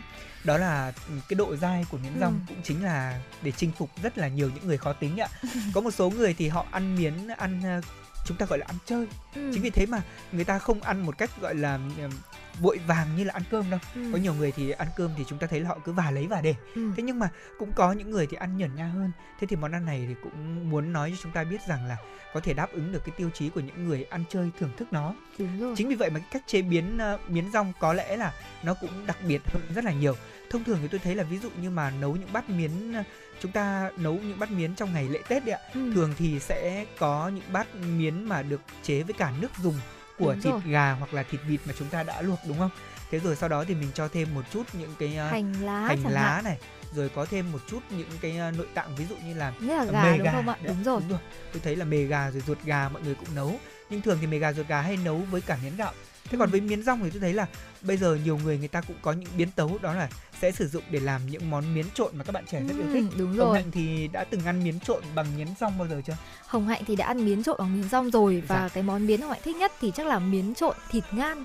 Ừ, thực rồi. sự rất là ngon luôn bởi vì những miến thịt ngan thì mình sẽ được là luộc lên này rồi cắt từng miếng và những cái miếng đấy thì nó sẽ có độ dày vừa phải không quá mỏng để khi mình ừ. ăn thì vẫn cảm nhận được cái độ ngọt của vịt này và khi mình trộn cùng với miến thì cái độ dai vừa phải của miến của những loại uh, uh, phụ nguyên liệu khác như là rau thơm này lạc dạ. này thực sự là là một cái món ăn mà hồng hạnh rất là thích nó vừa phù hợp để ăn trong những ngày mùa hè hơi nắng nóng một xíu mà trong những ngày thời tiết như bây giờ thì cũng rất là phù hợp vâng tôi còn nghe nói có một số thông tin là nếu như mà những ai đang mong muốn là cắt giảm bớt lượng tinh bột trong bữa ừ, ăn hàng ngày của mình rồi. thì việc sử dụng miến rong để ăn cũng là một lựa chọn không hề tồi đâu ạ. Thực ra thì tôi cũng đã từng thử ăn miến rong rồi. Có một thời gian là tôi phải đến uh, buổi trưa ấy ạ gần như là hôm nào tôi cũng ăn miến rong và cũng là toàn ăn miến ngan đấy. Đó ừ. nó rất là ngon và đặc biệt là nó cũng giúp cho mình uh, có cái, cái cảm giác uh, no cũng khá là nhanh Đúng chính rồi. vì vậy mà mình luôn luôn bị uh, đánh lừa cái đấy ạ vâng những người mà đang bị giảm cân thì hay bị đánh lừa bởi miến rong thế nhưng mà thực ra thì miến rong có rất nhiều những tác dụng tốt uh, điển hình như là chúng có thể cung cấp một lượng protein cho cơ thể của chúng ta đồng thời là bổ sung miến rong thì rất là an toàn tốt cho những người đang mang thai cũng như là những bệnh nhân đang mắc bệnh tiểu đường. Đối với những cô nàng mà đang lo ngại về cân nặng hoặc là về vóc dáng quá khổ thì chúng ta cũng có thể lựa chọn miến rong vì chúng có tác dụng giảm cân và giữ dáng rất là tốt. Sử dụng miến rong kết hợp cùng với những nguyên liệu thực phẩm khác nhau thì thì uh, dĩ nhiên là có thể tạo nên những món ăn khác nhau và đặc biệt là có thể đáp ứng được những yêu cầu về uh, dinh dưỡng mà chúng ta cũng không cần quá lo ngại. Ở trong số đó thì có thể nói rằng là với tôi thì uh, bát miến rong để Ừ. nấu lên thì có vẻ như là cũng rất là dễ vì tôi thường là nấu với cả nước luộc thế nhưng mà tôi chưa bao giờ rồi. làm một cái bát miến trộn như thế nào hoặc là bún trộn tôi cũng chưa từng làm thế cho nên là cảm giác là ờ, những cái món phức tạp như vậy thì thường là nhường phần cho mẹ của tôi làm hơn Đúng thế, rồi. thế thì còn hồng hạnh thì sao những ngày đầu tiên mà được hướng dẫn nấu miến từ bà từ mẹ mình thì ờ, có một cái bí kíp nào đó đặc biệt hơn không Thật ra thì Hạnh cảm thấy rằng là như lúc nãy Lê Thông cũng đã từng chia sẻ là Ừ. những người giảm cân thì chúng ta có thể là ưu tiên miến này thì Hồng Hạnh cảm thấy là miến là một trong số những món ăn khá là đơn giản khi mà mình đang bắt tay học nấu nướng nấu nướng bởi vì là Hồng Hạnh nghĩ rằng là với miến thì chúng ta chỉ cần là mình sẽ trần sơ qua này sau đó là mình sẽ đợi đến khi mà cái độ miến dai giòn đúng theo cái khẩu vị của mình Ừ. vừa phải là mình sẽ vớt ra và từ đúng cái phần miến này thôi thưa quý vị chúng ta có thể ờ, tạo ra rất nhiều những món ăn đầu tiên có lẽ là món miến đơn giản nhưng mà anh Lê Thông chia sẻ là chúng ta chỉ cần là cho với nước luộc của các loại nhà gà này vịt này sau đó Ừ. chúng ta cho thêm ờ, các loại ờ, như là lòng mề gà và cho thêm hành lá nhưng Đúng đấy rồi. chỉ là cách đơn giản thôi Ừ. còn bên cạnh đó là chúng ta có thể sử dụng để làm miến trộn và miến xào thập cẩm cũng là những món ăn rất là hay được xuất Đúng hiện ạ. trong những mâm cơm của ngày dịp Tết Nguyên đán đúng không ạ? Ờ, chẳng hạn như là món miến xào thập cẩm thì chúng ta sẽ kèm theo rất nhiều những nguyên liệu khác tùy với từng gia đình như là chả này, ờ, mộc nhĩ này hay là măng và có cả những loại như là cà rốt nữa để khiến cho món ăn vừa có màu sắc đẹp cũng vô cùng hấp dẫn. Và Hoại nghĩ rằng là với những món ăn làm từ miến vô cùng đơn giản, dễ làm và bên cạnh đó còn vừa bổ sung dinh dưỡng này Đúng rồi. lại còn giúp chúng ta ờm, giảm thiểu cái lượng calo tinh bột khi Ừm. tiếp vào cơ thể thì đây sẽ là một trong số những thực phẩm mà được rất nhiều những chị em phụ nữ mình yêu mến đó ạ. Vâng. Ờ, và đối với chúng tôi, đối với những phái nam thì ờ, rõ ràng là món miến xào là một món không thể thiếu được đâu ạ. Ừ. Ờ, khi mà ngồi nhâm nhi những ly rượu trong ngày Tết Đúng thì rồi. món miến xào cũng giúp cho những người đàn ông thường là ít khi gắp những món chính thì thường lại chỉ ăn miến xào thôi. Tại vì là ờ, món ăn này nó cũng tổng hợp rất là nhiều những nguyên liệu Đúng khác rồi. nhau như Hồng Hạnh nói. Chúng ta có thể cho vào đó từ ờ, mộc nhĩ này đúng không ạ? Từ thịt này cho đến cả ví dụ như là tôi thấy có một số nơi thì còn ờ, kết hợp mà với cả việc chúng ta cho thêm những nguyên liệu khác ví dụ như là cà rốt như rồi. Hạnh nói này Cà rốt su hay là- hào su su ạ. đó tất tần tật những cái gì có thể là người ta cho vào đấy hết vì món này là món thập cẩm Đúng nhưng rồi. mà cái việc để xào miến mà nó giữ được cái độ giòn thì nó rất là khó không phải Ừ. ai cũng làm được. Thông thường thì nhiều người nghĩ rằng là khi mà làm miến rong thì chúng ta sẽ thường làm trùng qua thế rồi sau đó chúng ta xào. Thế nhưng mà không biết là thực chất thì làm cách nào để miến rong có thể mà xào cùng với các nguyên liệu khác giữ được độ giòn? Thì thường thì chúng ta sẽ xào miến trước hay là chúng ta sẽ đặt câu hỏi là chúng ta sẽ xào phần nhân trước để cho vào sau thế thì à, với hồng hạnh thì sao? Bạn thường chọn cách như thế nào? Hồng Hạnh nghĩ là trong cái cách chế biến ẩm thực thì mỗi gia đình sẽ có những cách thức khác nhau. Nhưng mà với gia đình của Hồng Hạnh thì Hồng Hạnh sẽ luôn luôn là mình sẽ phân các loại thực phẩm. Chẳng hạn như là thịt thì mình sẽ luôn xào trước này tiếp đến là mình sẽ xào cùng với cà rốt và mộc nhĩ này. Và măng thì chắc chắn là mình sẽ phải được sơ chế trước rồi ạ. Là Ừm. chúng ta sẽ trần luộc măng và chúng ta xé nhỏ những sợi măng ra rồi. Sau đó thì chúng ta mới xào cùng. Và khi mà những cái nguyên liệu này mình đã cảm thấy là có một, một cái độ chín vừa phải và thấm gia vị rồi thì lúc này Hồng Hạnh mới bắt đầu là cho cái phần ờ, miến rong của mình sau khi đã được trần sơ qua vào và xào lên lúc này thì chúng ta sẽ đảo đều tay này và nêm nếm gia vị đến khi cho vừa miệng và cuối cùng thì giống như nhà của Hồng Hạnh thì vẫn sẽ thích cho thêm một xíu hạt tiêu để Đúng. thơm hơn Đúng đó rồi, đúng rồi. thì lúc này là mình đã hoàn thành xong một món xào vô cùng là bắt mắt Ừm. cũng như là Hồng Hạnh cảm thấy là với món này thì từ trẻ con này cho đến những người cao tuổi hay là những ờ, vị phụ huynh đi thì đều cảm thấy là rất là hài lòng và thích những món ăn như thế này. Vâng, ờ, đó cũng chính là một trong số những cách mà Hồng Hạnh chia sẻ thì thực ra thì tôi nghĩ rằng là đa phần mọi người cũng đều làm theo cái phương pháp này. Ờ, thế nhưng mà có một số những ờ, quán ăn ở Hà Nội khi mà tôi đi Ừ. ra ngoài đây ăn thì tôi mới biết là ngoài những cách chế biến như vậy thì họ có thêm một chút ờ, màu sắc cho miến rong bằng việc là họ cho thêm một chút xì dầu á. À, Đó. Xì dầu thì cũng sẽ kết hợp cùng với cả miến rong thì sẽ tạo nên cái sợi miến nó đậm đà hơn rất là đúng nhiều. rồi. Chúng ta sẽ bớt khẩu phần muối trong quá trình xào đi. Ừ. Đấy còn ờ, đồ ăn tất nhiên chúng ta sẽ xào sơ qua trước Ừ. và ban đầu thì tôi nghĩ rằng là miến thì mọi người sẽ thường hay là chúng ta ngâm cho đến khi mà nó đạt một cái độ nở nhất định đúng không ạ thì để chúng ta có thể xào qua đó là những chia sẻ của chúng tôi về món à, miến rong thế còn với quý vị thính giả thì sao ạ tết thì cũng đang đến thật là gần rồi không biết là hàng năm thì quý vị có uh, ví dụ như là có mua sẵn vài bó miến rong như thế này để có thể đãi khách này làm cỗ hay không thế nhưng mà đối với riêng cá nhân gia đình của lê thông thì gần như năm nào mẹ tôi cũng chuẩn bị những cái phần đồ khô đấy trước cùng với cả mộc nhĩ này để có thể nấu thịt đông À, như vậy là cái Tết đến rất là nhanh. Đúng rồi. Nói qua nói lại thì chúng ta thấy là bây giờ như Hồng Hạnh nói đầu chương trình với Lê Thông trước khi vào sóng là chỉ còn khoảng nửa tháng nữa thì chúng Đúng ta khép rồi, lại năm là khép lại 2021 năm dương lịch. 2021. Ừ.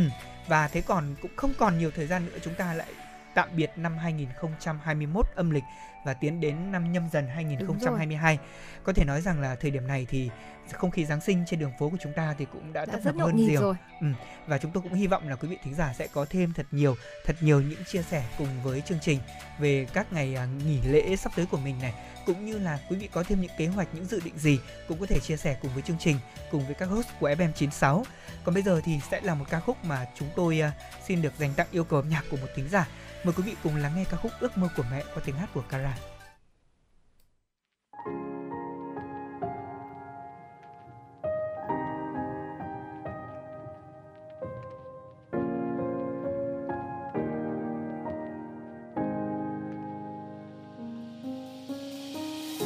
con chưa từng hỏi ước mơ của mẹ thế nào.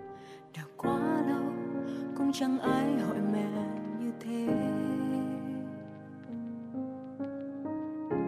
Suýt chút nữa con cũng quên mẹ từng nói là mẹ cũng có ước mơ mơ được sống cuộc đời của riêng mình.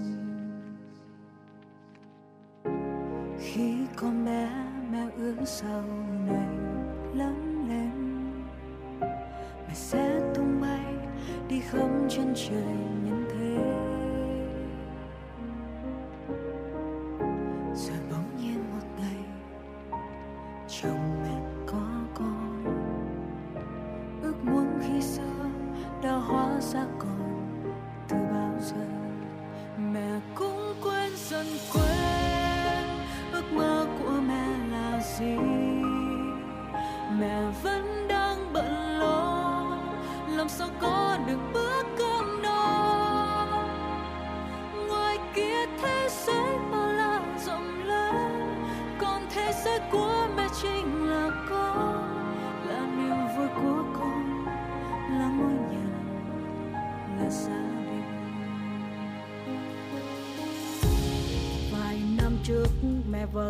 thấy con đùa vui trước sân.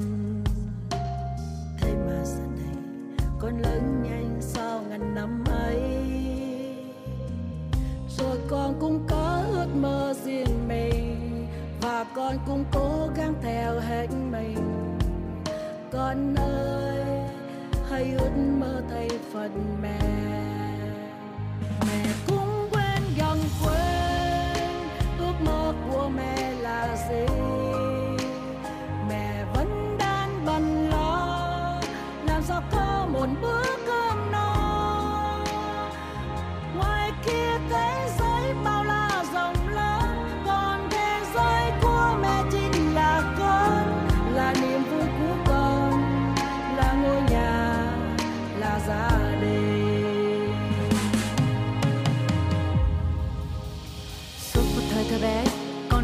Trong vòng tay. Mẹ vất vả chăm sóc anh em con để rồi nhận lại là những vết hàng chay. Có những lần con hư hay phạm lỗi bị mẹ bắt phải quỳ gối rồi khoanh tay. Có một câu mẹ lặp đi lặp lại rồi bây giờ muốn ăn đồng mấy cây cứ vậy đó rồi cũng đến một ngày con theo ước mơ mà rời xa vòng tay. Mẹ vẫn ngồi lặng lẽ chờ con mang vác về nhà những đắng cay. Không hiểu sao con thấy lòng nhẹ hẳn dù mẹ chỉ hỏi có vụ gì nữa vậy.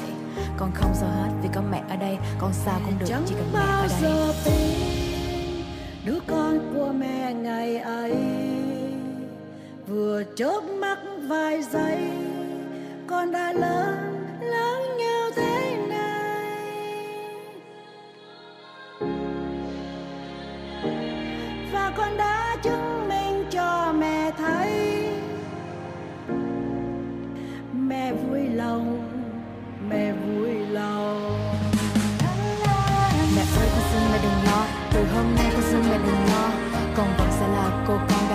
thì thầm với mẹ chuyện nhỏ chẳng to thế giới ngoài kia có bao nhiêu rộng lớn, thì niềm tin của mẹ trong con càng lớn. Con sẽ bước từng bước từng bước từng bước, bằng những điều tốt đẹp nhất mà mẹ đã dành cho mẹ ơi mẹ nhất định phải thật là hạnh phúc. Đừng quên, mẹ phải ráng nghi ngờ nhiều một chút.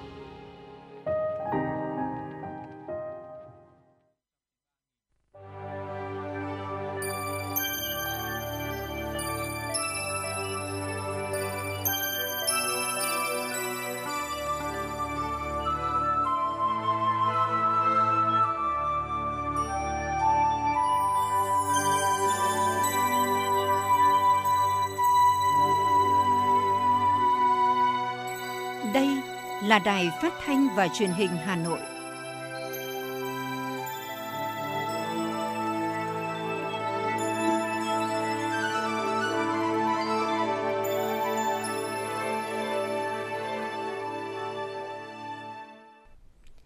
Kính chào quý vị và các bạn, chúng ta cùng đến với chương trình truyền động Hà Nội chiều đang được phát thanh trực tiếp trên tần số FM 96 MHz của Đài Phát thanh Truyền hình Hà Nội.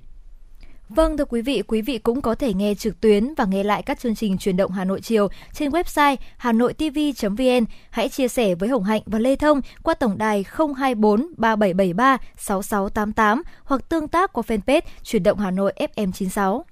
Rất nhiều những thông tin về chính trị, kinh tế, văn hóa, xã hội của thủ đô cũng sẽ được chúng tôi liên tục cập nhật trong chương trình chiều ngày hôm nay. Hãy luôn giữ sóng FM 96 để đồng hành cùng với chương trình quý vị nhé.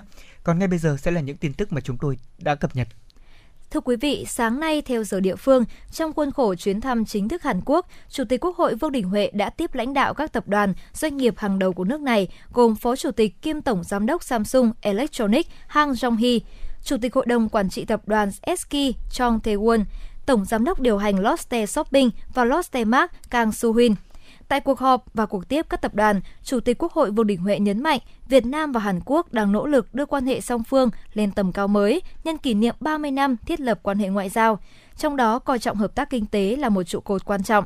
Trong chuyến thăm lần này, thành phần đoàn đại biểu Việt Nam sang thăm Hàn Quốc có Phó Thủ tướng phụ trách kinh tế và năm lãnh đạo các bộ liên quan cho thấy quyết tâm thúc đẩy hợp tác kinh tế, thương mại song phương đạt mục tiêu 100 tỷ đô la Mỹ vào năm 2023 lãnh đạo các tập đoàn, doanh nghiệp bày tỏ vinh dự được Chủ tịch Quốc hội Vương Đình Huệ dành thời gian tiếp nhân chuyến thăm chính thức Hàn Quốc đánh giá cao ý nghĩa chuyến thăm trong việc thúc đẩy hợp tác giữa hai nước, nhất là hợp tác kinh tế trong bối cảnh hậu đại dịch COVID-19 đánh giá cao những kết quả phòng chống dịch COVID-19 và duy trì phát triển kinh tế của Việt Nam thời gian qua, lãnh đạo các tập đoàn, doanh nghiệp Hàn Quốc bày tỏ sự yên tâm khi Việt Nam đang chuyển mạnh sang thích ứng an toàn với dịch COVID-19 và chuẩn bị thực hiện chương trình tổng thể phục hồi kinh tế sau đại dịch. Tin tưởng với những nỗ lực hiện nay, Việt Nam sẽ tiếp tục là điểm đến hấp dẫn với các nhà đầu tư nước ngoài, trong đó có các nhà đầu tư Hàn Quốc lãnh đạo các tập đoàn, doanh nghiệp cũng sẽ cam kết tiếp tục đầu tư lâu dài tại Việt Nam và mong muốn hợp tác chặt chẽ trong các lĩnh vực như năng lượng, bán dẫn, ICT trong tương lai, hợp tác đầu tư trong các ngành công nghiệp, công nghệ cao, công nghiệp xanh, năng lượng sạch, hỗ trợ doanh nghiệp Việt Nam tham gia vào chuỗi cung ứng toàn cầu. Ngày 12 tháng 12, Thủ tướng Chính phủ Phạm Minh Chính đã ký quyết định về việc thành lập Hội đồng thẩm định quy hoạch mạng lưới cơ sở giáo dục nghề nghiệp thời kỳ 2021-2030, tầm nhìn đến năm 2045. Hội đồng có nhiệm vụ tổ chức thẩm định quy hoạch mạng lưới cơ sở giáo dục nghề nghiệp thời kỳ 2021-2030, tầm nhìn đến năm 2045 theo quy định của pháp luật về quy hoạch. Hội đồng hoạt động theo hình thức khiêm nhiệm, chấm dứt hoạt động và tự giải thể sau khi quy hoạch mạng lưới cơ sở giáo dục nghề nghiệp thời kỳ 2021-2030, tầm nhìn đến năm 2045 được Thủ tướng Chính phủ phê duyệt. Sáng nay, Hội đồng Nhân dân huyện Thanh Oai khóa 20, nhiệm kỳ 2021-2026, khai mạc kỳ họp thứ 5 diễn ra trong 2 ngày, từ ngày 13 đến ngày 14 tháng 12, kỳ họp thứ 5 Hội đồng Nhân dân huyện Thanh Oai khóa 20, nhiệm kỳ 2021-2026 sẽ đánh giá toàn diện tình hình thực hiện nhiệm vụ phát triển kinh tế xã hội, an ninh quốc phòng, thu chi ngân sách, công tác phòng chống dịch bệnh COVID-19 năm 2021 và kế hoạch năm 2022. Xem xét thảo luận và thông qua 38 báo cáo, 8 nghị quyết thường kỳ, trong đó có nội dung quan trọng là cập nhật điều chỉnh kế hoạch đầu tư công 5 năm và kế hoạch năm 2022, nghị quyết về thu chi ngân sách. Bên cạnh đó, Hội đồng Nhân dân huyện cũng thực hiện quyền giám sát trực tiếp thông qua hoạt động chất vấn của đại biểu Hội đồng Nhân dân đối với Chủ tịch, Phó Chủ tịch Ủy ban Nhân dân, các thành viên Ủy ban Nhân dân huyện và các tổ chức cá nhân liên quan về các nhóm vấn đề thiết thực đang được huyện tập trung chỉ đạo nhiều đại biểu Hội đồng Nhân dân, tổ đại biểu Hội đồng Nhân dân bám sát và đông đảo cử tri, nhân dân quan tâm như công tác quy hoạch, cấp giấy chứng nhận quyền sử dụng đất, quản lý nghĩa trang trên địa bàn, xây dựng nông thôn mới nâng cao và kiểu mẫu, phát triển sản xuất nông nghiệp và sản phẩm ô cốp, phòng chống dịch bệnh trong tình hình mới. Sáng nay, Ban chấp hành Đảng bộ huyện Thạch Thất đã tổ chức hội nghị lần thứ 8 đánh giá kết quả thực hiện nhiệm vụ phát triển kinh tế xã hội năm 2021 và bàn các giải pháp trọng tâm của năm 2022. Vượt qua những khó khăn về dịch bệnh COVID-19, huyện Thạch Thất vẫn đạt được những kết quả khả quan. Tổng giá trị sản xuất ước đạt hơn 27.700 tỷ đồng, bằng 95,7% kế hoạch. Tổng thu ngân sách ước đạt hơn 1.240 tỷ đồng, bằng 122% dự toán thành phố giao. Giá trị nông lâm thủy sản ước tăng 4,2% so với cùng kỳ. Công tác quản lý nhà nước về quy hoạch, trật tự xây dựng, trật tự văn minh đô thị cũng có nhiều chuyển biến tích cực. Công tác xây dựng nông thôn mới được quan tâm chú trọng. Huyện cũng tập trung nguồn lực triển khai đồng bộ các giải pháp phòng chống dịch bệnh COVID-19. Công tác xây dựng Đảng được chú trọng. Hội nghị ban chấp hành cũng đã thảo luận và làm rõ nguyên nhân của những hạn chế như tăng trưởng kinh tế chưa đạt chỉ tiêu, một số xã còn tình trạng vi phạm đất đai, tỷ lệ giải ngân vốn đầu tư công đạt thấp.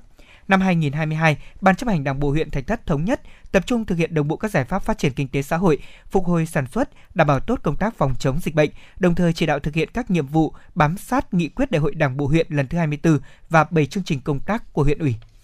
Theo Tổng Liên đoàn Lao động Việt Nam, tính đến hết tháng 10 năm 2021, cả nước có 700.000 người hưởng bảo hiểm xã hội một lần, tăng 1,5% lần so với 6 tháng đầu năm 2021 và tăng 5,45% so với cùng kỳ năm 2020.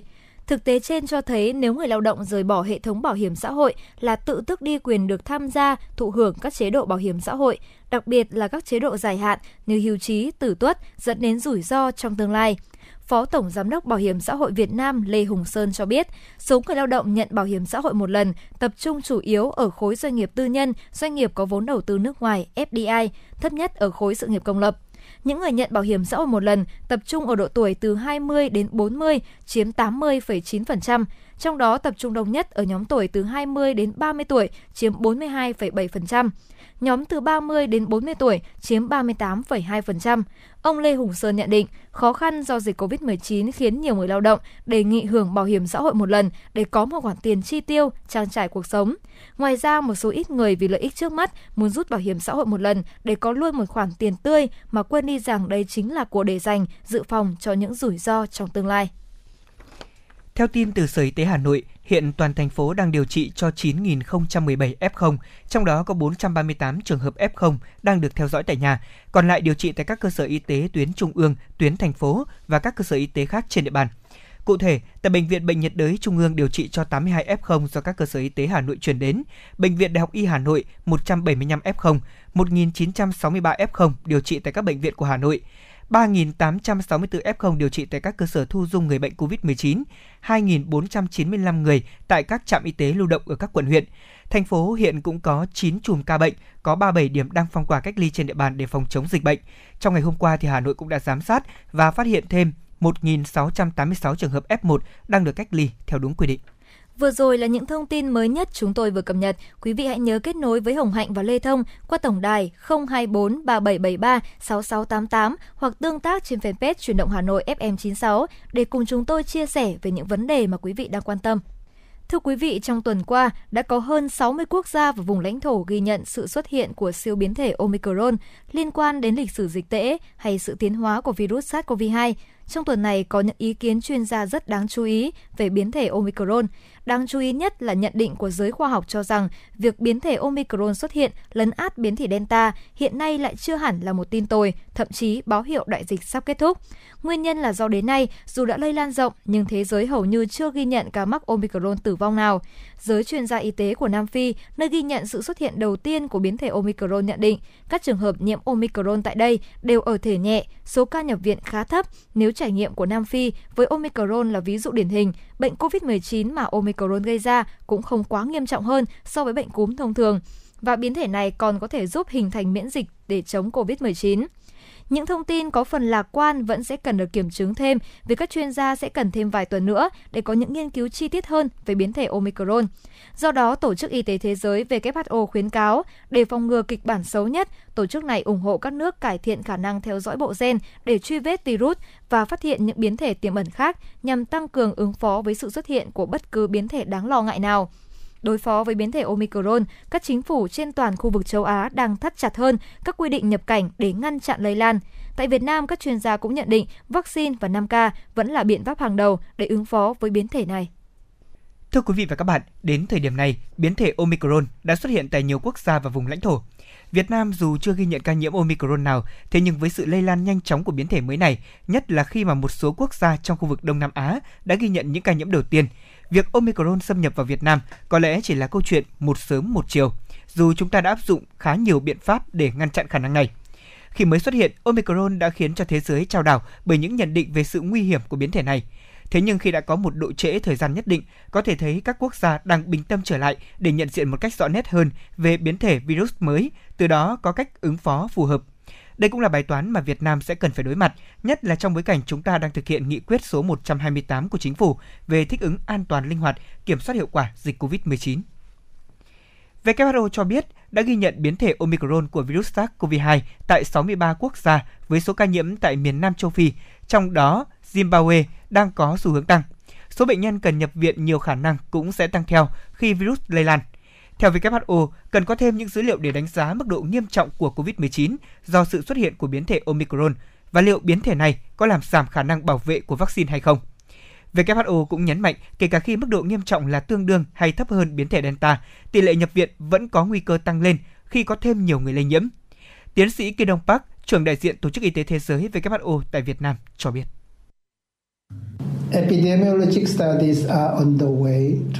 Tôi sẽ cho quý vị và các bạn biết những gì đã biết và chưa biết về biến thể này cho đến thời điểm hiện tại. Về khả năng lây lan thì hiện vẫn chưa rõ ràng rằng liệu Omicron có thể dễ lây lan hơn so với các biến thể khác, bao gồm cả Delta hay không. Ví dụ, dễ lây lan từ người sang người hơn. Số lượng người có kết quả xét nghiệm dương tính đã tăng lên ở các khu vực bị ảnh hưởng bởi biến thể này tại Nam Phi. Nhưng các nghiên cứu dịch tễ học đang được tiến hành để tìm hiểu xem liệu có phải là Omicron hay các yếu tố khác đã gây ra hay không. Còn về mức độ nghiêm trọng của bệnh, hiện tại thì vẫn chưa rõ liệu nhiễm Omicron có gây ra bệnh nặng hơn so với nhiễm các biến thể khác, bao gồm cả Delta hay không. Về nguy cơ tái nhiễm, bằng chứng ban đầu cho thấy có thể có tăng nguy cơ tái nhiễm Omicron, tức là những người đã từng mắc COVID-19 có thể bị tái nhiễm dễ dàng hơn so với các biến thể đáng quan ngại khác, nhưng thông tin thì vẫn còn hạn chế. Thông tin về vấn đề này sẽ được cập nhật thêm trong những ngày và tuần tới. Còn về hiệu quả của vaccine, Tổ chức Y tế Thế giới đang làm việc với các đối tác kỹ thuật để tìm hiểu tác động tiềm tàng của biến thể này đối với các biện pháp ứng phó hiện có của chúng ta, bao gồm cả vaccine. Vaccine vẫn rất quan trọng trong việc giảm thiểu bệnh nặng và ca tử vong, bao gồm cả việc chống lại virus đang lưu hành chủ yếu, chủng Delta. Các loại vaccine hiện tại vẫn có hiệu quả chống lại bệnh nặng và tử vong. Và hiệu quả các phương pháp điều trị hiện tại, các phương pháp điều trị hiện tại được sử dụng vẫn sẽ có hiệu quả trong việc quản lý bệnh nhân COVID-19 nặng. Biến thể Omicron được phát hiện tại một số quốc gia Nam châu Phi và được dự báo về khả năng lây nhiễm nhanh hơn, nguy cơ tái nhiễm cao hơn các biến thể khác. Trong tuần qua, nhiều quốc gia đã phải nhanh chóng áp dụng các biện pháp đóng cửa biên giới với một số nước có ca nhiễm Omicron. Tuy nhiên, đến giữa tuần, Tổ chức Y tế Thế giới WHO vẫn chưa rõ nó có gây ra bệnh nặng hơn so với nhiễm trùng với các biến thể khác. Mặc dù vậy, trong lúc nhiều nghiên cứu về biến thể này vẫn đang được tiến hành, thì ứng phó với biến chủng Omicron, vaccine và 5K vẫn là biện pháp hàng đầu. Hiện Việt Nam chưa ghi nhận ca mắc nào với biến thể này, nhưng để chủ động ứng phó, Bộ Y tế đã đề xuất chính phủ xem xét tạm dừng việc tổ chức các chuyến bay đến và đi từ các quốc gia Nam Phi, Botswana, Namibia. Biện pháp hiệu quả nhất để có thể giảm lây nhiễm biến chủng Omicron vẫn là giữ khoảng cách tối đa với người khác, đeo khẩu trang, mở cửa sổ để cải thiện thông gió, tránh không gian hẹp, đông đúc, sát khuẩn thường xuyên và tiêm phòng khi đến lượt. Phó giáo sư tiến sĩ Nguyễn Việt Hùng, Phó Chủ tịch Hội Kiểm soát nhiễm khuẩn Hà Nội nói: Tôi nghĩ rằng là cái chuyện ờ, sớm muộn thì nó cũng sẽ vào Việt Nam thôi. Vì mới phát hiện được khoảng vài tuần nay nhưng mà cũng có đến mấy chục nước là đã cái biến thể này nó đã xâm nhập vào. À, cái tốc độ à, xâm nhập rất là nhanh. Trong trong khi mà đất nước ta hiện nay à, mặc dù là cũng có kiểm soát nhưng mà chúng ta về cơ bản ta có mở cửa. Kể cả đường không lẫn đường bộ. Đấy, thì, cho nên là cái việc mà xâm nhập vào thì sớm hay muộn thôi. Cái tác động của cái biến thể này đối với uh, từng quốc gia cũng như là trong một cái vụ dịch. Tuy nhiên là một vài cái tổng kết thì cho thấy rằng là có vẻ như là cái biến thể này nó cũng không gây bệnh nặng lắm. Cho nên là và uh, người ta cũng uh, vẫn tin tưởng là cái vaccine hiện nay chúng ta sử dụng nó vẫn còn có hiệu quả. Đấy, cho nên là có thể nếu xâm nhập vào uh, chúng ta càng uh, uh, kiểm soát làm sao đấy để nó càng chậm thì càng tốt. Trong lúc mà chúng ta cũng ờ, phải bao phủ vaccine, chúng ta hiện nay là vẫn cần cần phải bao phủ vaccine. Cái thứ hai nữa tức là chúng ta cũng phải chuẩn bị sẵn sàng những cái phương án để cho bởi vì là cái cái tính lây nhiễm của cái này nó tăng mạnh hơn so với lại ờ, biến chủng delta cho nên là khả năng nếu vào thì ờ, cái số ca nhiễm nó sẽ nhiều hơn nhưng mà nếu như mà nhẹ mà chúng ta triển khai tốt cái việc cách ly theo dõi y tế tại nhà thì nó cũng không thành vấn đề lớn Đấy, cho nên là về mặt chiến lược lâu dài là chúng ta cũng phải chuẩn bị cho người dân rồi thì các y tế cơ sở rồi chính quyền cơ sở làm sao đấy chúng ta phải triển khai thật tốt các biện pháp cách ly và điều trị tại nhà. Trong gần 2 năm vừa qua, bác sĩ Nguyễn Trung Cấp, Phó Giám đốc Bệnh viện Bệnh nhiệt đới Trung ương đã đối mặt với nhiều biến thể mới của SARS-CoV-2. Bác sĩ Nguyễn Trung Cấp cho rằng không chỉ biến chủng Omicron mà virus sẽ còn xuất hiện các biến chủng khác. Vì thế, việc chủ động ứng phó là điều quan trọng để hạn chế lây lan và giảm nguy cơ tử vong chúng ta làm bất cứ việc gì chúng ta phải làm trong cái trong cái phạm vi an toàn. Cái phạm vi an toàn ấy nó được thiết lập bởi các cái yếu tố. À, thứ nhất là cái việc bao phủ vaccine giảm cái tỷ lệ ờ, lây lan và giảm tỷ lệ nặng. Cho nên là à, có thể là chúng ta có nhiều bệnh nhân uh, covid 19 hơn nhưng, nhưng hệ thống điều trị nó vẫn chưa bị uh, tác động nghiêm trọng. Thứ hai là chúng ta đẩy mạnh các cái biện pháp phòng vệ cá nhân như là 5 k. Thì mỗi một người bảo vệ được bản thân mình mỗi một cá nhân khỏe mạnh thì là cả một cộng đồng sẽ khỏe mạnh và thứ ba là, là việc nâng cao cái năng lực điều trị nên thì cũng giúp cho cái việc là cái cái ngưỡng mà chúng ta uh, phải hạn chế các cái biện pháp xã hội nó sẽ nó sẽ cao hơn rất nhiều. Nhiều câu hỏi quan trọng về biến thể Omicron vẫn chưa được trả lời, trong đó có việc liệu virus gây nên các triệu chứng nhẹ hơn hay là nặng hơn và liệu nó có thể thoát khỏi hệ miễn dịch được hình thành qua việc tiêm vaccine và từng mắc COVID-19 hay không. Dựa trên những điều tra ban đầu, đang có một luồng ý kiến mới về biến thể này – nếu biến thể Omicron trở thành một biến thể siêu lây nhiễm nhưng chỉ gây ra những triệu chứng nhẹ, đó lại có thể là điều tốt cho thế giới. Hy vọng trên phù hợp với quan niệm xưa rằng các mầm bệnh sẽ gây ít ca tử vong hoặc bệnh nặng hơn sau một thời gian khi chúng tiến hóa để có thể giảm bớt tác động tới vật chủ và có thể tiếp tục sinh sôi.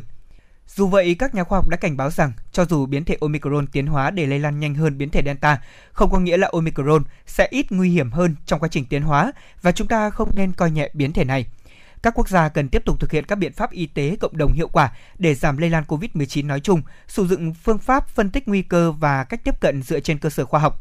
Các quốc gia nên tăng cường một số năng lực y tế và sức khỏe cộng đồng để quản lý tình hình tăng các ca bệnh. WHO đang sẵn sàng cung cấp cho các quốc gia sự hỗ trợ và hướng dẫn để ứng phó. Ngoài ra, điều rất quan trọng là sự bất bình đẳng trong tiếp cận với vaccine COVID-19 cần được giải quyết khẩn cấp để đảm bảo rằng các nhóm dễ bị tổn thương ở khắp mọi nơi, bao gồm cả nhân viên y tế và người cao tuổi, nhận được liều đầu tiên và liều thứ hai cùng với việc tiếp cận điều trị và chẩn đoán một cách công bằng.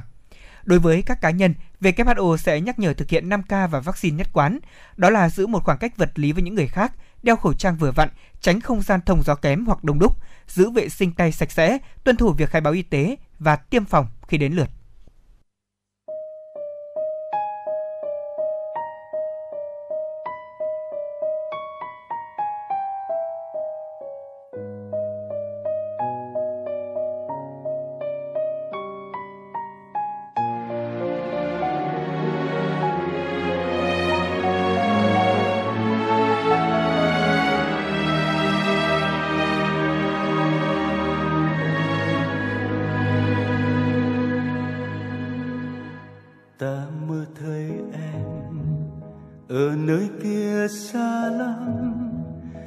Một hà nội ngây ngất nắng một hà nội run run heo mây. Dạ khúc đêm nay, một mình em, một mình ta. Tiếng lá rơi vô tình bên khung cửa. Em bơ vơ, ta thẫn thờ mong một giọt sương rơi, hay giọt nước mắt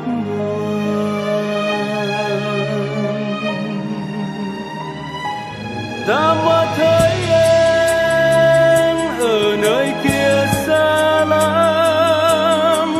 Em cô đơn, căn phòng trống cô đơn.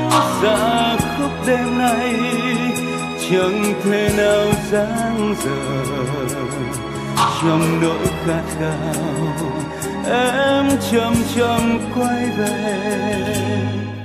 Ta mơ thấy em ở nơi kia xa lắm. Một hà nội ngây ngất nắng, một hà nội xuân run heo mây dạ khúc đêm nay một mình em, một mình tiếng lá rơi vô tình bên khung cửa. Em bơ vơ, ta thẫn thờ mong một giọt sương rơi hay giọt nước mắt buồn ta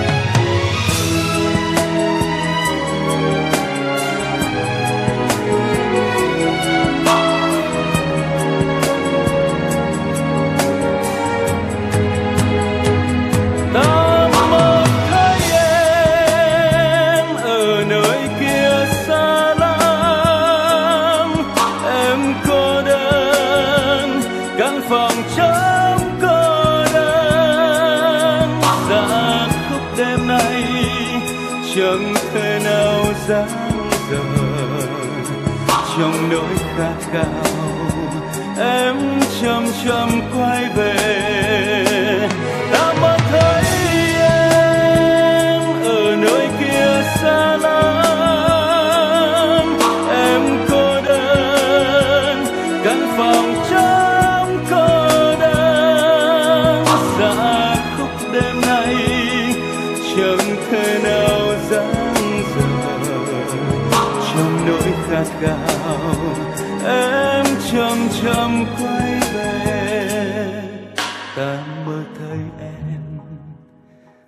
Nơi kia xa lắm. Một hà nội ngây ngất nắng một hà nội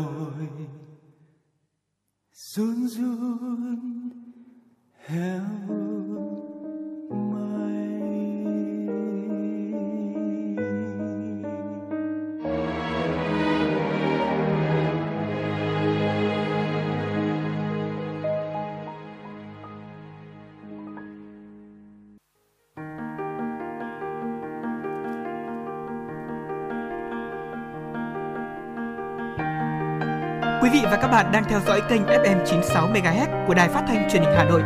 Hãy giữ sóng và tương tác với chúng tôi theo số điện thoại 024 3773 6688. FM 96 đồng hành trên mọi nẻo đường.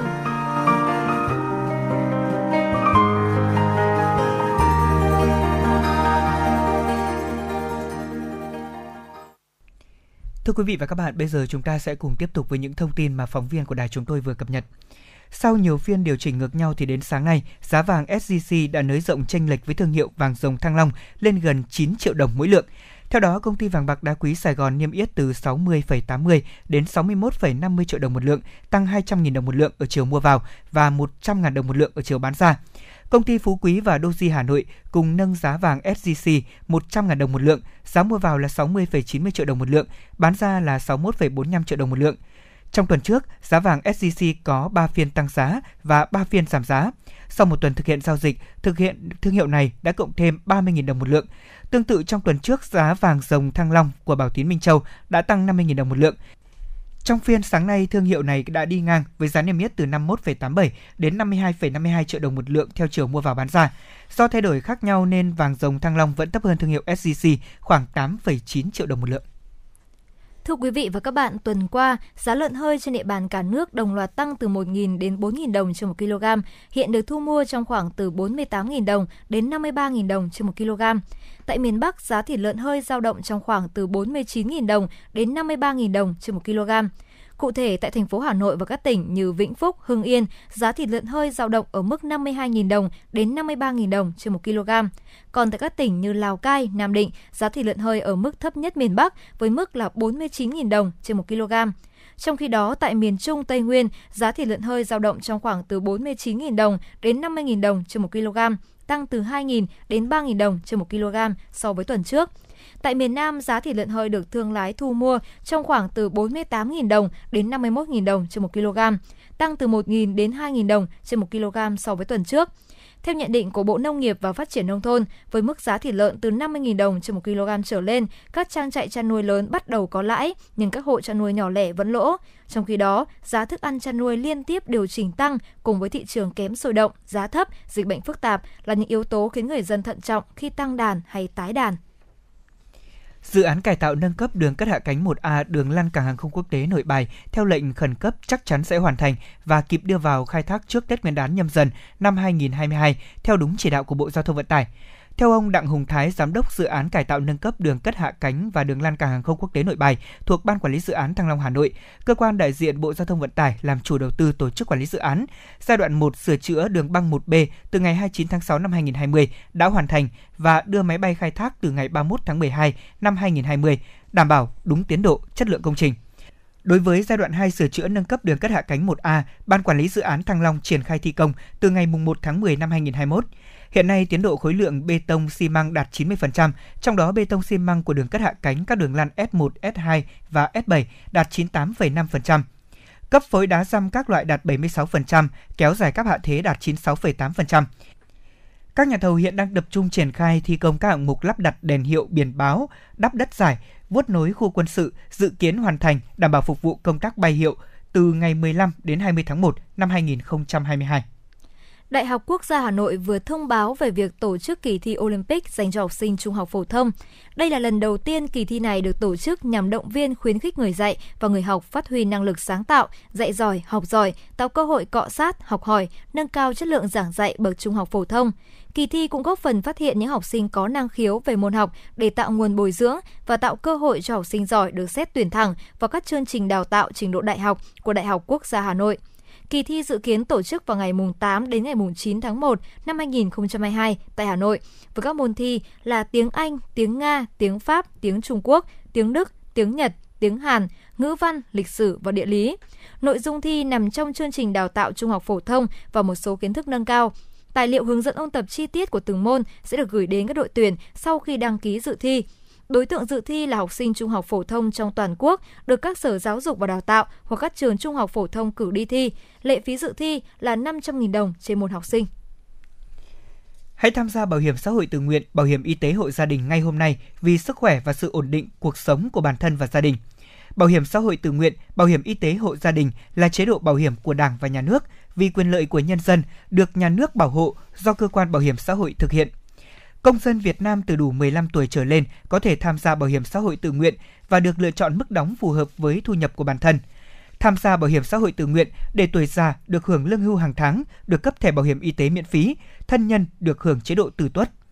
Người tham gia bảo hiểm y tế hộ gia đình được giảm trừ kinh phí khi tham gia từ người thứ hai trở đi, được quỹ bảo hiểm y tế chi trả từ 80 đến 100% chi phí khám chữa bệnh bảo hiểm y tế theo quy định, không giới hạn mức chi quyền lợi của chế độ bảo hiểm xã hội tự nguyện, bảo hiểm y tế hộ gia đình không ngừng được điều chỉnh cho phù hợp với điều kiện cũng như mức sống tại từng thời điểm, đảm bảo cuộc sống và chăm sóc sức khỏe cho người tham gia. Đảng và nhà nước chăm lo cuộc sống, sức khỏe của nhân dân thông qua chính sách bảo hiểm xã hội, bảo hiểm y tế. Hãy tham gia bảo hiểm xã hội tự nguyện, bảo hiểm y tế hộ gia đình ngay hôm nay để bạn và gia đình được ổn định cuộc sống, chăm sóc sức khỏe trọn đời. Mọi thủ tục tham gia liên hệ trực tiếp với đại lý thu bảo hiểm xã hội, bảo hiểm y tế tại Ủy ban dân xã, bưu điện, trung tâm y tế hoặc cơ quan bảo hiểm xã hội gần nhất. Quý vị và các bạn đang nghe chương trình Truyền động Hà Nội chiều trên kênh phát thanh FM 96 MHz của Đài Phát thanh và Truyền hình Hà Nội, chịu trách nhiệm sản xuất Phó Tổng giám đốc Nguyễn Tiến Dũng, đạo diễn và biên tập Xuân Luyến Hoa Mai, kỹ thuật viên Quang Ngọc cùng phối hợp thực hiện. Trước khi đến với các nội dung tiếp theo của chương trình, mời quý vị cùng nghe ca khúc Tôi muốn mang hổ gươm đi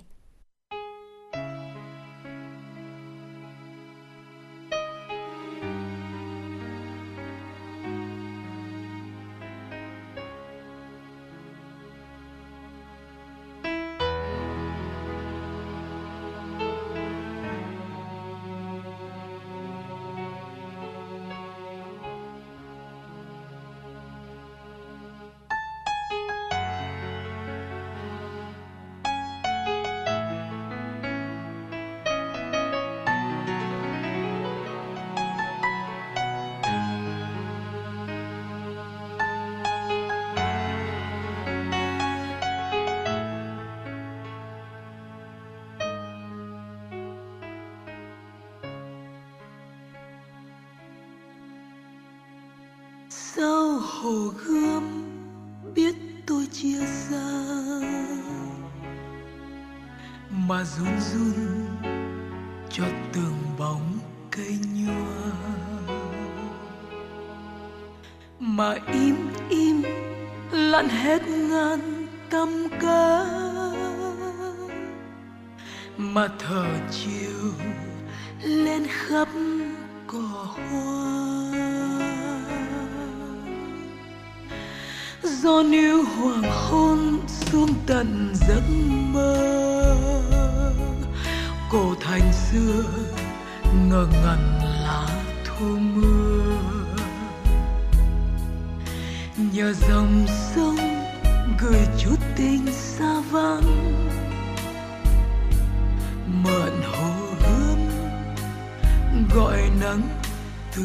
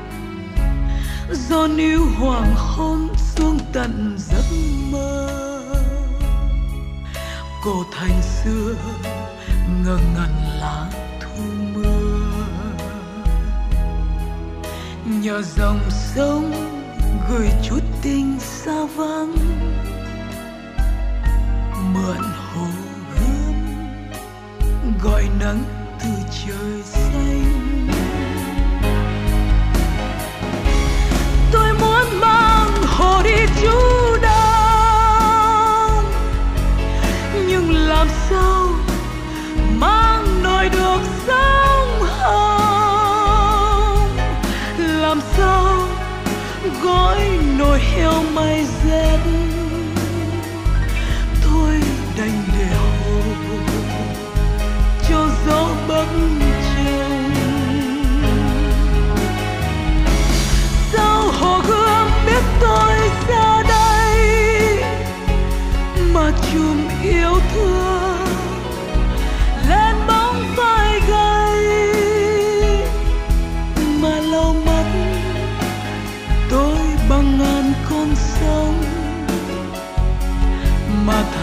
your sight.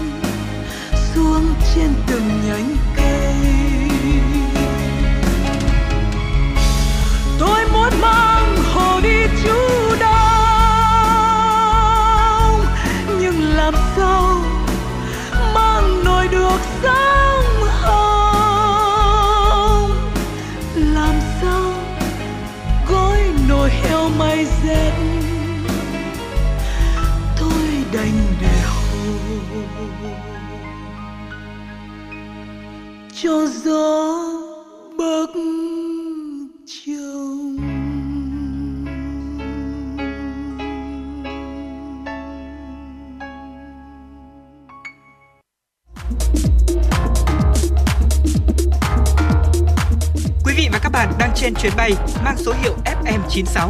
Hãy thư giãn, chúng tôi sẽ cùng bạn trên mọi cung đường.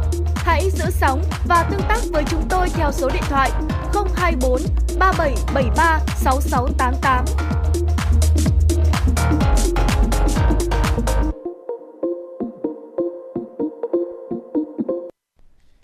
Thưa quý vị và các bạn, thời gian vừa qua, nhiều người dân phản ánh họ tự xét nghiệm dương tính, thế nhưng khi gọi y tế địa phương, họ phải chờ rất lâu mới được đưa đi cơ sở y tế.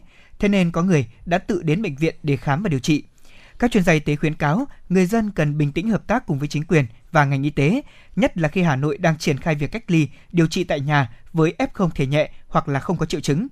Trong thời gian chờ đợi lấy mẫu xét nghiệm, người dân cần theo dõi sức khỏe của mình, đo nhiệt độ, theo dõi các dấu hiệu, thông báo ngay với y tế phường khi có các triệu chứng chuyển nặng để được can thiệp y tế kịp thời. Nếu không triệu chứng bất thường, mọi người cần bình tĩnh chờ đợi kết quả PCR, đồng thời y tế phường sẽ phân tầng chuyển đến nơi thu dung điều trị thích hợp để tránh sự quá tải với các cơ sở y tế. Thưa quý vị, những ngày gần đây, số ca mắc mới COVID-19 ngoài cộng đồng tiếp tục tăng cao. Chính vì vậy, cùng với việc khẩn trương thiết lập trạm y tế lưu động, các xã, phường, thị trấn trên địa bàn thành phố đang tích cực triển khai các biện pháp chống dịch COVID-19 theo phương châm 4 tại chỗ. Trong đó, việc thành lập tổ hỗ trợ theo dõi người nhiễm COVID-19 tại nhà đang nhận được sự vào cuộc trách nhiệm của nhân dân trên tinh thần người có công, góp công, người có của, góp của, ủng hộ công tác phòng chống dịch.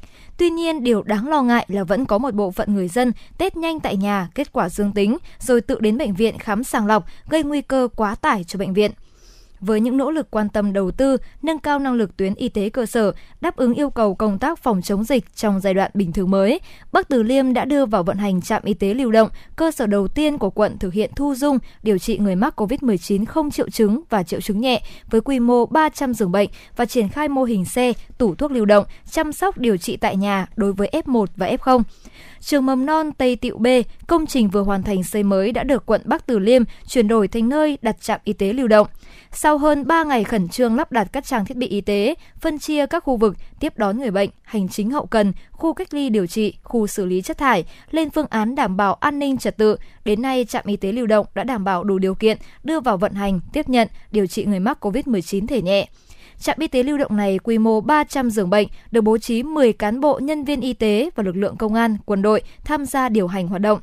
Trong ngày đầu vận hành, trạm y tế lưu động đã tiếp nhận 40 trên tổng số 60 bệnh nhân F0 trên địa bàn quận. Y sĩ Trần Huy Toàn, đội phản ứng nhanh phòng chống dịch COVID-19 quận Bắc Từ Liêm cho biết.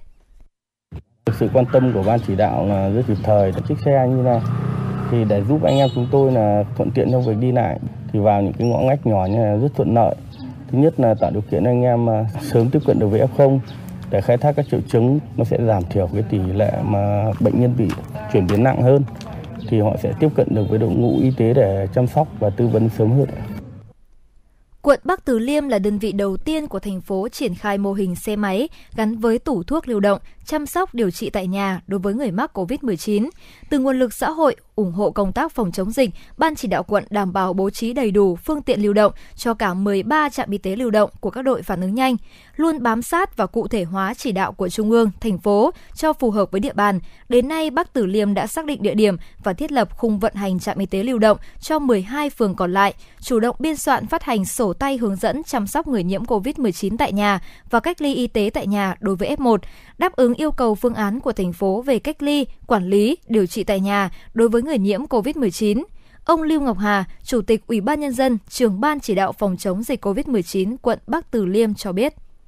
Tình hình mà F0 có thể tăng cao trong thời gian tới và sau khi chúng tôi đã khảo sát ờ, trên địa bàn quận có khoảng hơn 50.000 hộ gia đình ờ, có đủ điều kiện để tổ chức cách ly F1 và điều trị F0 tại nhà. Chính vì vậy mà quận triển khai cái mô hình chăm sóc y tế tại nhà.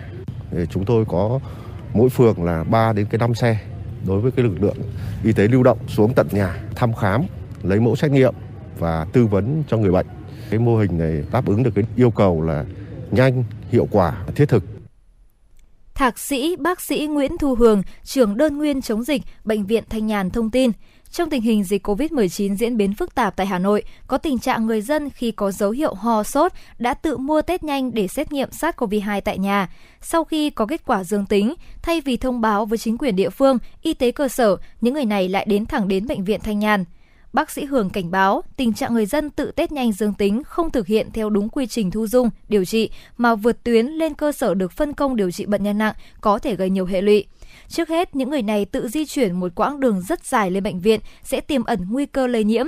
Bên cạnh đó, việc người dân ồ ạt vượt tuyến sẽ ảnh hưởng rất lớn đến công tác phân luồng và quá tải cho công tác xét nghiệm PCR. Có những ngày thì ờ, của chúng tôi khoảng trên 20 bệnh nhân là tự làm test nhanh và cũng biết được bệnh viện Thanh Nhàn là ờ, tiếp nhận những trường hợp mà bệnh nhân sẽ tự đến. Do vậy là bệnh nhân đã tự đến cái phòng khám của chúng tôi và phải chờ đợi thì buộc chúng tôi phải tiếp nhận và làm ờ, kết quả PCR thì gây ra cái tình trạng quá tải cho bệnh viện. Với thời gian chờ đợi của bệnh nhân rất là lâu và không có chỗ để chờ đợi thì gây ra cái vấn đề nguy cơ lây nhiễm chéo trong khu vực cách ly của chúng tôi. Với cái khuyến cáo của chúng tôi thì bệnh nhân ở cái phân tầng 1 thì có thể được điều trị tại nhà theo quy định của Ủy ban nhân phố cũng như Sở Y tế và nữa là có thể thu dung. Thế, uh, hiện tại thì chúng tôi cũng có một số những cái bệnh nhân mà có mong muốn là ở tầng 1 được vào bệnh viện để điều trị cái đấy là một cái à, gánh nặng rất là lớn đối với ngành y tế bởi vì cái số giường mà điều trị cho bệnh nhân tầng 1 thì sẽ mất đi cái cơ hội cho bệnh nhân tầng 3 là những bệnh nhân mà có cơ hội mà có thể cứu sống được thì à, cái số giường nó bị giảm đi thì chúng tôi cũng không thể nhận thêm được những cái bệnh nhân tầng 3. Hà Nội phân các tầng điều trị F0 với tầng 1 là tuyến y tế cơ sở, trạm y tế lưu động và tại nhà. Tầng 2 gồm 19 bệnh viện đa khoa cấp huyện do thành phố phụ trách – Tầng 3 là các bệnh viện tuyến thành phố, hạng 1 và tuyến trung ương. Thành phố xây dựng kịch bản ứng phó 10.000, 40.000 và 100.000 ca nhiễm, đồng thời đã có hướng dẫn cho F0 thể nhẹ và không triệu chứng điều trị tại nhà với những trường hợp đủ điều kiện. Sở Y tế yêu cầu các đơn vị thực hiện đánh giá, phân tầng, điều phối tiếp nhận người bệnh COVID-19 căn cứ vào các quy định, hướng dẫn của Bộ Y tế và hướng dẫn phân loại mức độ lâm sàng, phân tầng điều trị cho Sở Y tế. Tuy nhiên, những ngày gần đây phát sinh một thực tế, đó là tình trạng người dân tự mua, tự test nhanh có kết quả dương tính, lập tức tự ý di chuyển tới các bệnh viện tầng 2, tầng 3 như bệnh viện Thanh Nhàn, thay vì thông báo cho chính quyền địa phương để quản lý cách ly xét nghiệm khẳng định điều trị. Tương tự tại bệnh viện điều trị người bệnh COVID-19 thuộc Bệnh viện Đại học Y Hà Nội, Hoàng Mai, bệnh nhân nặng chiếm tỷ lệ 10%, tổng số bệnh nhân đang điều trị tại đây. Mặc dù tỷ lệ bệnh nhân chuyển nặng tại Hà Nội đang không cao, Tuy nhiên, việc số lượng bệnh nhân ngày càng đông tạo ra áp lực không nhỏ cho các bệnh viện và đội ngũ cán bộ y tế. Vì vậy, theo các chuyên gia, hiện dịch COVID-19 còn diễn biến phức tạp và sẽ kéo dài, bên cạnh việc đẩy mạnh tăng tỷ lệ bao phủ vaccine, ý thức phòng dịch của người dân đóng vai trò vô cùng quan trọng. Các chuyên gia khuyến cáo với những người test nhanh dương tính tại nhà cần khẩn trương khai báo với y tế phường, trung tâm y tế nơi bệnh nhân sinh sống để được báo với Trung tâm Kiểm soát Bệnh tật Hà Nội và xử lý phù hợp. Trong thời gian chờ đợi, người bệnh phải liên hệ chặt chẽ với cán bộ y tế phường để xem mình có triệu chứng gì, có nặng hay không để được can thiệp y tế kịp thời người dân vẫn phải chờ kết quả PCR. Sau đó nếu dương tính, cán bộ y tế phường sẽ hướng dẫn phân tầng, chuyển tới nơi thu dung để bệnh nhân được điều trị đúng tầng, tránh quá tải cho cơ sở y tế. Với các bệnh nhân thể nhẹ, tâm lý khi mắc bệnh, họ mong muốn được đến cơ sở y tế tốt để điều trị. Tuy nhiên, với khuyến cáo hiện nay, bệnh nhân ở phân tầng 1 có thể điều trị tại nhà theo quy định, có thể thu dung tại một số cơ sở tuyến dưới. Việc bệnh nhân tầng 1 mong muốn được vào cơ sở y tế điều trị cũng là gánh nặng rất lớn với ngành y tế, vì nếu phải bố trí số giường điều trị cho tầng 1 quá lớn sẽ làm mất đi cơ hội cứu chữa cho các bệnh nhân nặng ở tầng 3. Theo đó, trong thời điểm hiện nay, rất khó phân biệt giữa triệu chứng của các bệnh cúm thông thường với COVID-19, nhất là những người đã tiêm đủ hai liều vaccine sẽ có triệu chứng nhẹ và rất dễ bị bỏ qua và hiểu lầm thành cúm. Vì vậy, khi người dân có bất kỳ triệu chứng gì liên quan đến đường hô hấp hoặc những rối loạn vị giác, khứu giác thì nên liên hệ với các cơ sở y tế để được khám sàng lọc. Quý vị và các bạn đang theo dõi kênh FM 96 MHz của đài phát thanh truyền hình Hà Nội. Hãy giữ sóng và tương tác với chúng tôi theo số điện thoại 024 3773 6688. FM 96 đồng hành trên mọi nẻo đường. đường.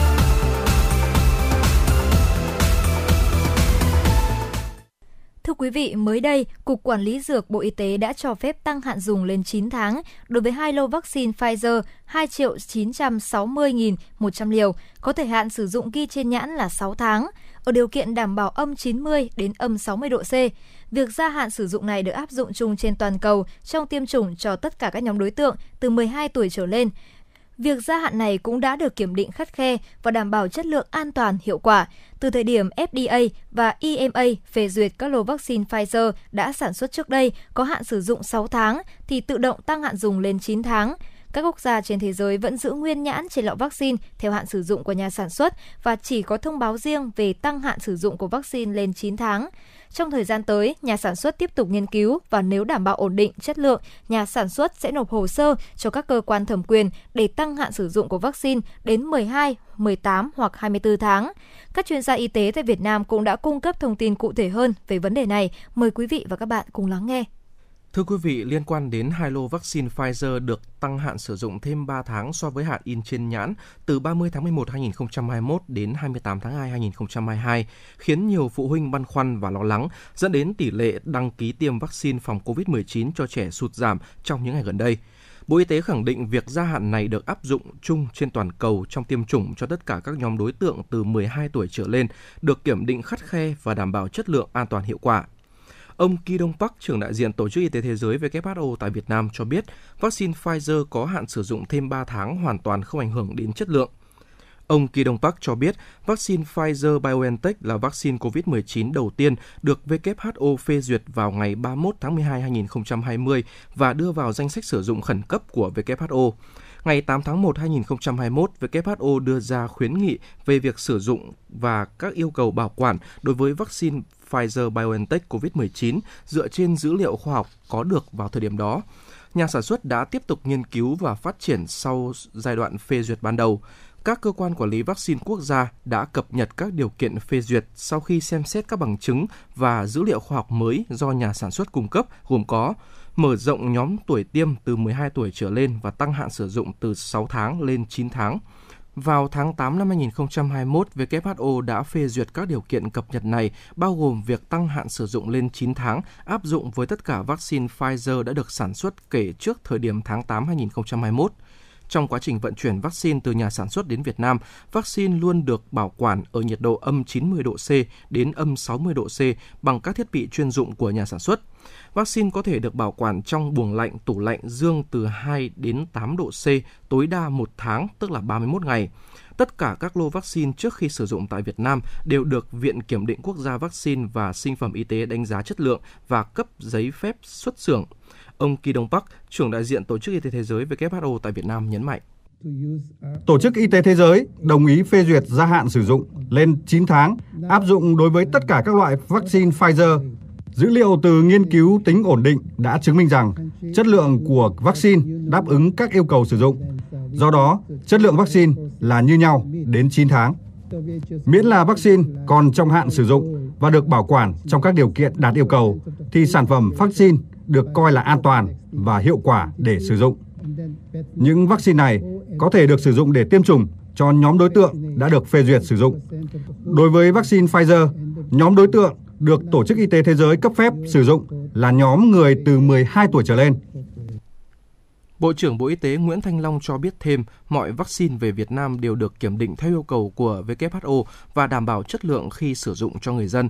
Đồng thời, trước khi sử dụng tại Việt Nam đều được Viện Kiểm định Quốc gia Vaccine và Sinh phẩm Y tế đánh giá chất lượng và cấp giấy phép xuất xưởng. Theo Bộ Y tế, việc gia hạn sử dụng này được kiểm định khắt khe và đảm bảo chất lượng an toàn hiệu quả, áp dụng chung trên toàn cầu trong tiêm chủng cho tất cả các nhóm đối tượng từ 12 tuổi trở lên. Từ thời điểm Cục Quản lý Thực phẩm và Dược phẩm Mỹ FDA và EMA phê duyệt, các lô vaccine Pfizer đã sản xuất trước đây có hạn sử dụng 6 tháng thì tự động tăng hạn dùng lên 9 tháng. Đối với việc mà gia hạn vaccine từ 6 tháng đến 9 tháng đã được hai cơ quan dược là FDA của Hoa Kỳ và EMA của châu Âu là cho phép là kéo dài cái hạn sử dụng từ 6 tháng đến 9 tháng đối với vaccine của Pfizer. À, vấn đề thứ hai thì Việt Nam là cũng theo thông lệ của quốc tế là chúng ta quyết định gia hạn cái vaccine từ 6 tháng đến 9 tháng. Việt Nam không tự động cái việc gia hạn này và phải dựa trên cái yêu cầu cũng như là cái tiêu chuẩn và cái điều kiện và đặc biệt đó là cái khuyến nghị từ FDA là cơ quan quản lý dược của Hoa Kỳ cũng như là của EMA cơ quan quản lý dược của châu Âu. À, vấn đề thứ ba là đối với tất cả các lô vaccine về Việt Nam thì đều theo tuân thủ theo cái quy trình về kiểm định chất lượng một cách chặt chẽ và đều đảm bảo cái chất lượng trước khi mà sử dụng cho người dân. Việc vận chuyển và bảo quản đối với vaccine của Pfizer cũng như đối với tất cả các vaccine về Việt Nam đều được tuân thủ theo một cái quy trình cũng rất là nghiêm ngặt và đã được các tổ chức quốc tế cũng như là các cơ quan của Việt Nam đánh giá phải đạt theo cái tiêu chuẩn GSP. Và đối với vaccine của Pfizer, Ờ, sau khi đã đông thì có thể bảo quản nhiệt độ từ 2 đến 8 độ trong vòng một tháng. Và vấn đề này cũng đã được áp dụng ở Việt Nam. Giáo sư tiến sĩ Phan Trọng Lân, Cục trưởng Cục Y tế Dự phòng Bộ Y tế cũng khẳng định việc tăng hạn sử dụng của vaccine Pfizer được dựa trên kết quả nghiên cứu độ ổn định theo hướng dẫn đối với thuốc mới cũng như sản phẩm sinh học. Nghiên cứu được tiến hành trên các giải nhiệt độ bảo quản khác nhau. Kết quả cho thấy vaccine đã có độ ổn định, đảm bảo chất lượng, hạn dùng đến 9 tháng kể từ ngày sản xuất việc gia hạn sử dụng này được áp dụng chung trên toàn cầu và được sử dụng cho tất cả các đối tượng, bao gồm trẻ từ 12 tuổi trở lên. Việc gia hạn này cũng đã được kiểm định khắt khe và đảm bảo chất lượng an toàn hiệu quả. Có nghĩa là dù 6 tháng hay đến 9 tháng, vaccine nó mang cái tính toàn vẹn của nó và sử dụng bất cứ cái thời điểm đấy một cách đảm bảo chất lượng, an toàn và hiệu quả. Một trong những cái điều khoảng rất quan trọng đấy là cái bảo quản và nó đảm bảo được cái bảo quản này xuyên suốt từ nhà sản xuất cho đến vận chuyển, bảo quản vào Việt Nam. Và từ Việt Nam trước lúc đưa vào sử dụng đã có cái đánh giá. Và từ đấy chuyển về cho các viện khu vực và chuyển về cho các tỉnh. Có nghĩa là toàn bộ quy trình này được kiểm soát một cách chặt chẽ.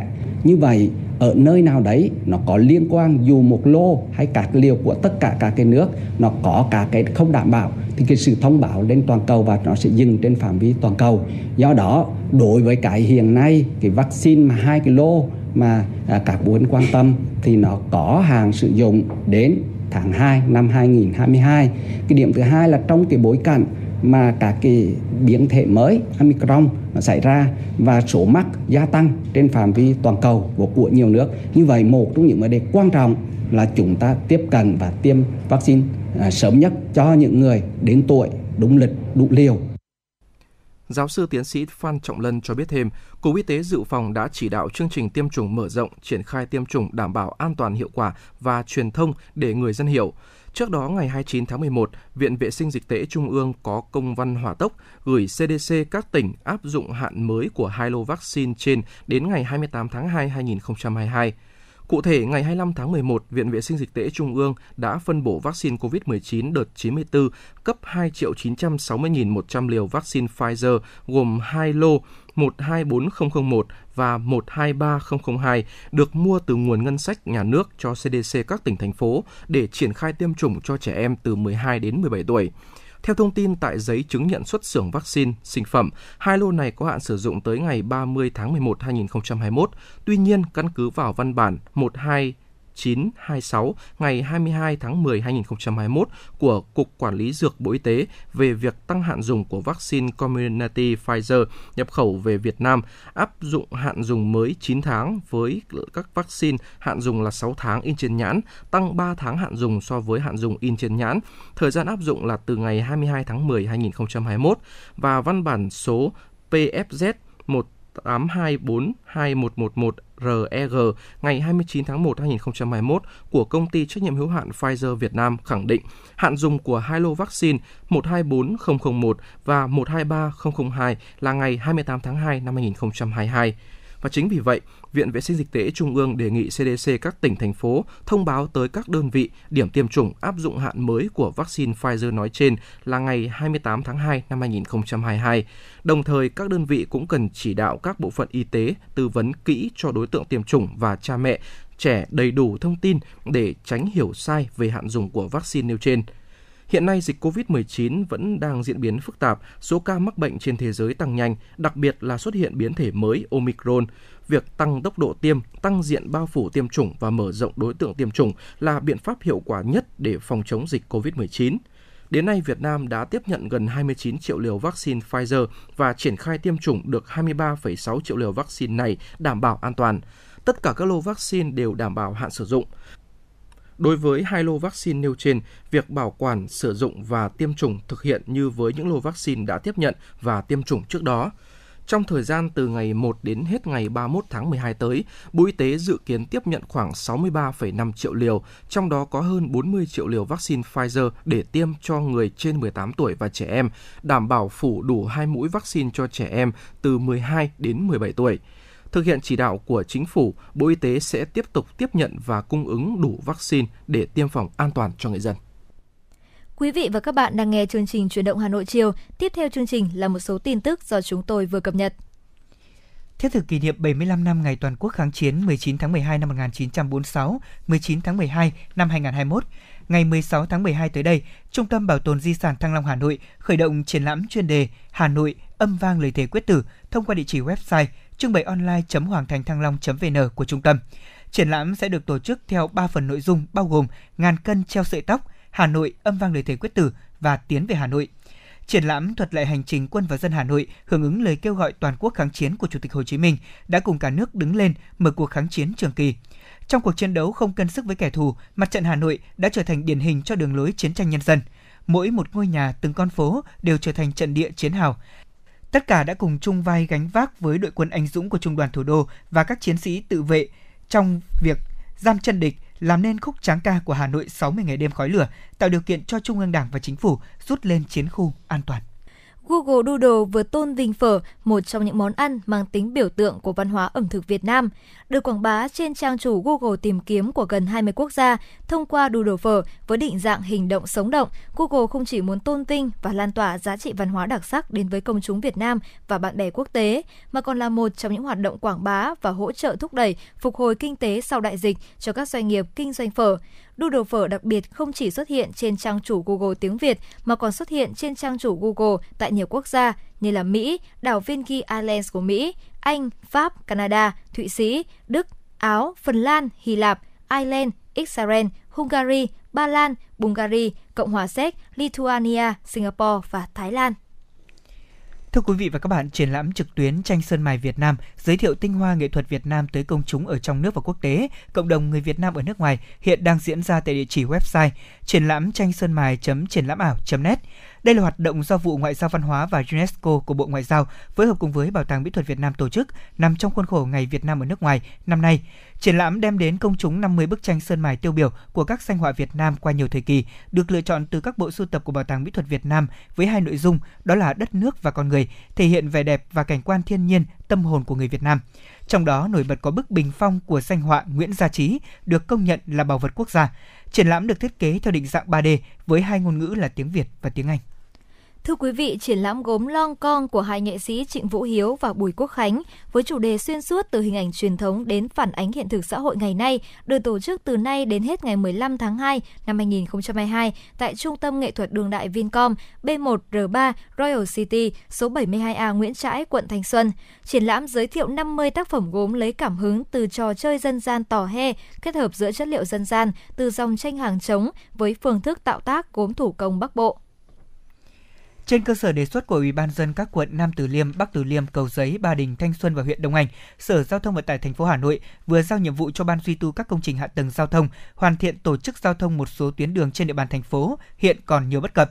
Theo đó, thì ban duy tu công trình hạ tầng giao thông sẽ nghiên cứu lắp đặt bổ sung biển báo cấm đỗ xe ô tô, biển báo cấm xe ô tô tải vào giờ cao điểm, biển báo cấm đi ngược chiều, xóa bỏ giải phân cách tại một số tuyến đường cho phù hợp với tình hình giao thông của khu vực như là tại ngã ba Liên Mạc Tân Phong, khu đô thị Goldmark City, đường Phú Diễn quận Bắc Từ Liêm, đường Vương Thừa Vũ, đường Vũ Tông Phan, đường Giải Phóng, đường Trường Trinh của quận Thanh Xuân khu đô thị Nam Trung Nghiên, đường Đặng Thùy Trâm, ngã tư Hoàng Ngân, Hoàng Đạo Thí, quận Cầu Giấy, đường Vân Trì quốc lộ 3 đoạn từ ngã ba quốc lộ 3 Cổ Loa đến thôn Lộc Hà, hầm chui đường gom Võ Nguyên Giáp tại khu vực xóm Đông, xã Vân Nội, huyện Đông Anh.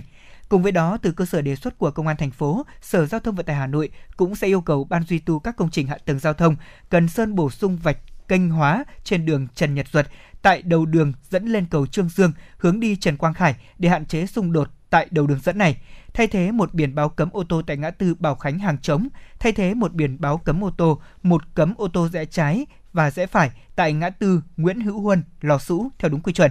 Điều chỉnh tổ chức giao thông cấm ô tô rẽ trái hướng từ Hoàng Cầu đi La Thành tại nút giao Đê La Thành, Hoàng Cầu. Bổ sung biển báo chỉ dẫn các phương tiện đi thẳng quay đầu trên đường Hào Nam để đi Đê La Thành. Thưa quý vị, đến đây thời lượng chương trình chuyển động Hà Nội chiều xin phép được khép lại. Mọi ý kiến đóng góp cho chương trình mời quý vị gửi đến email tin tức fm96a.gmail.com hoặc gọi đến tổng đài 024 3773 6688. Ngoài ra quý vị cũng có thể tương tác trên fanpage chuyển động Hà Nội FM96 và nghe lại trên các chương trình của Apple Podcast. Cảm ơn sự đồng hành của quý vị. Xin kính chào và hẹn gặp lại.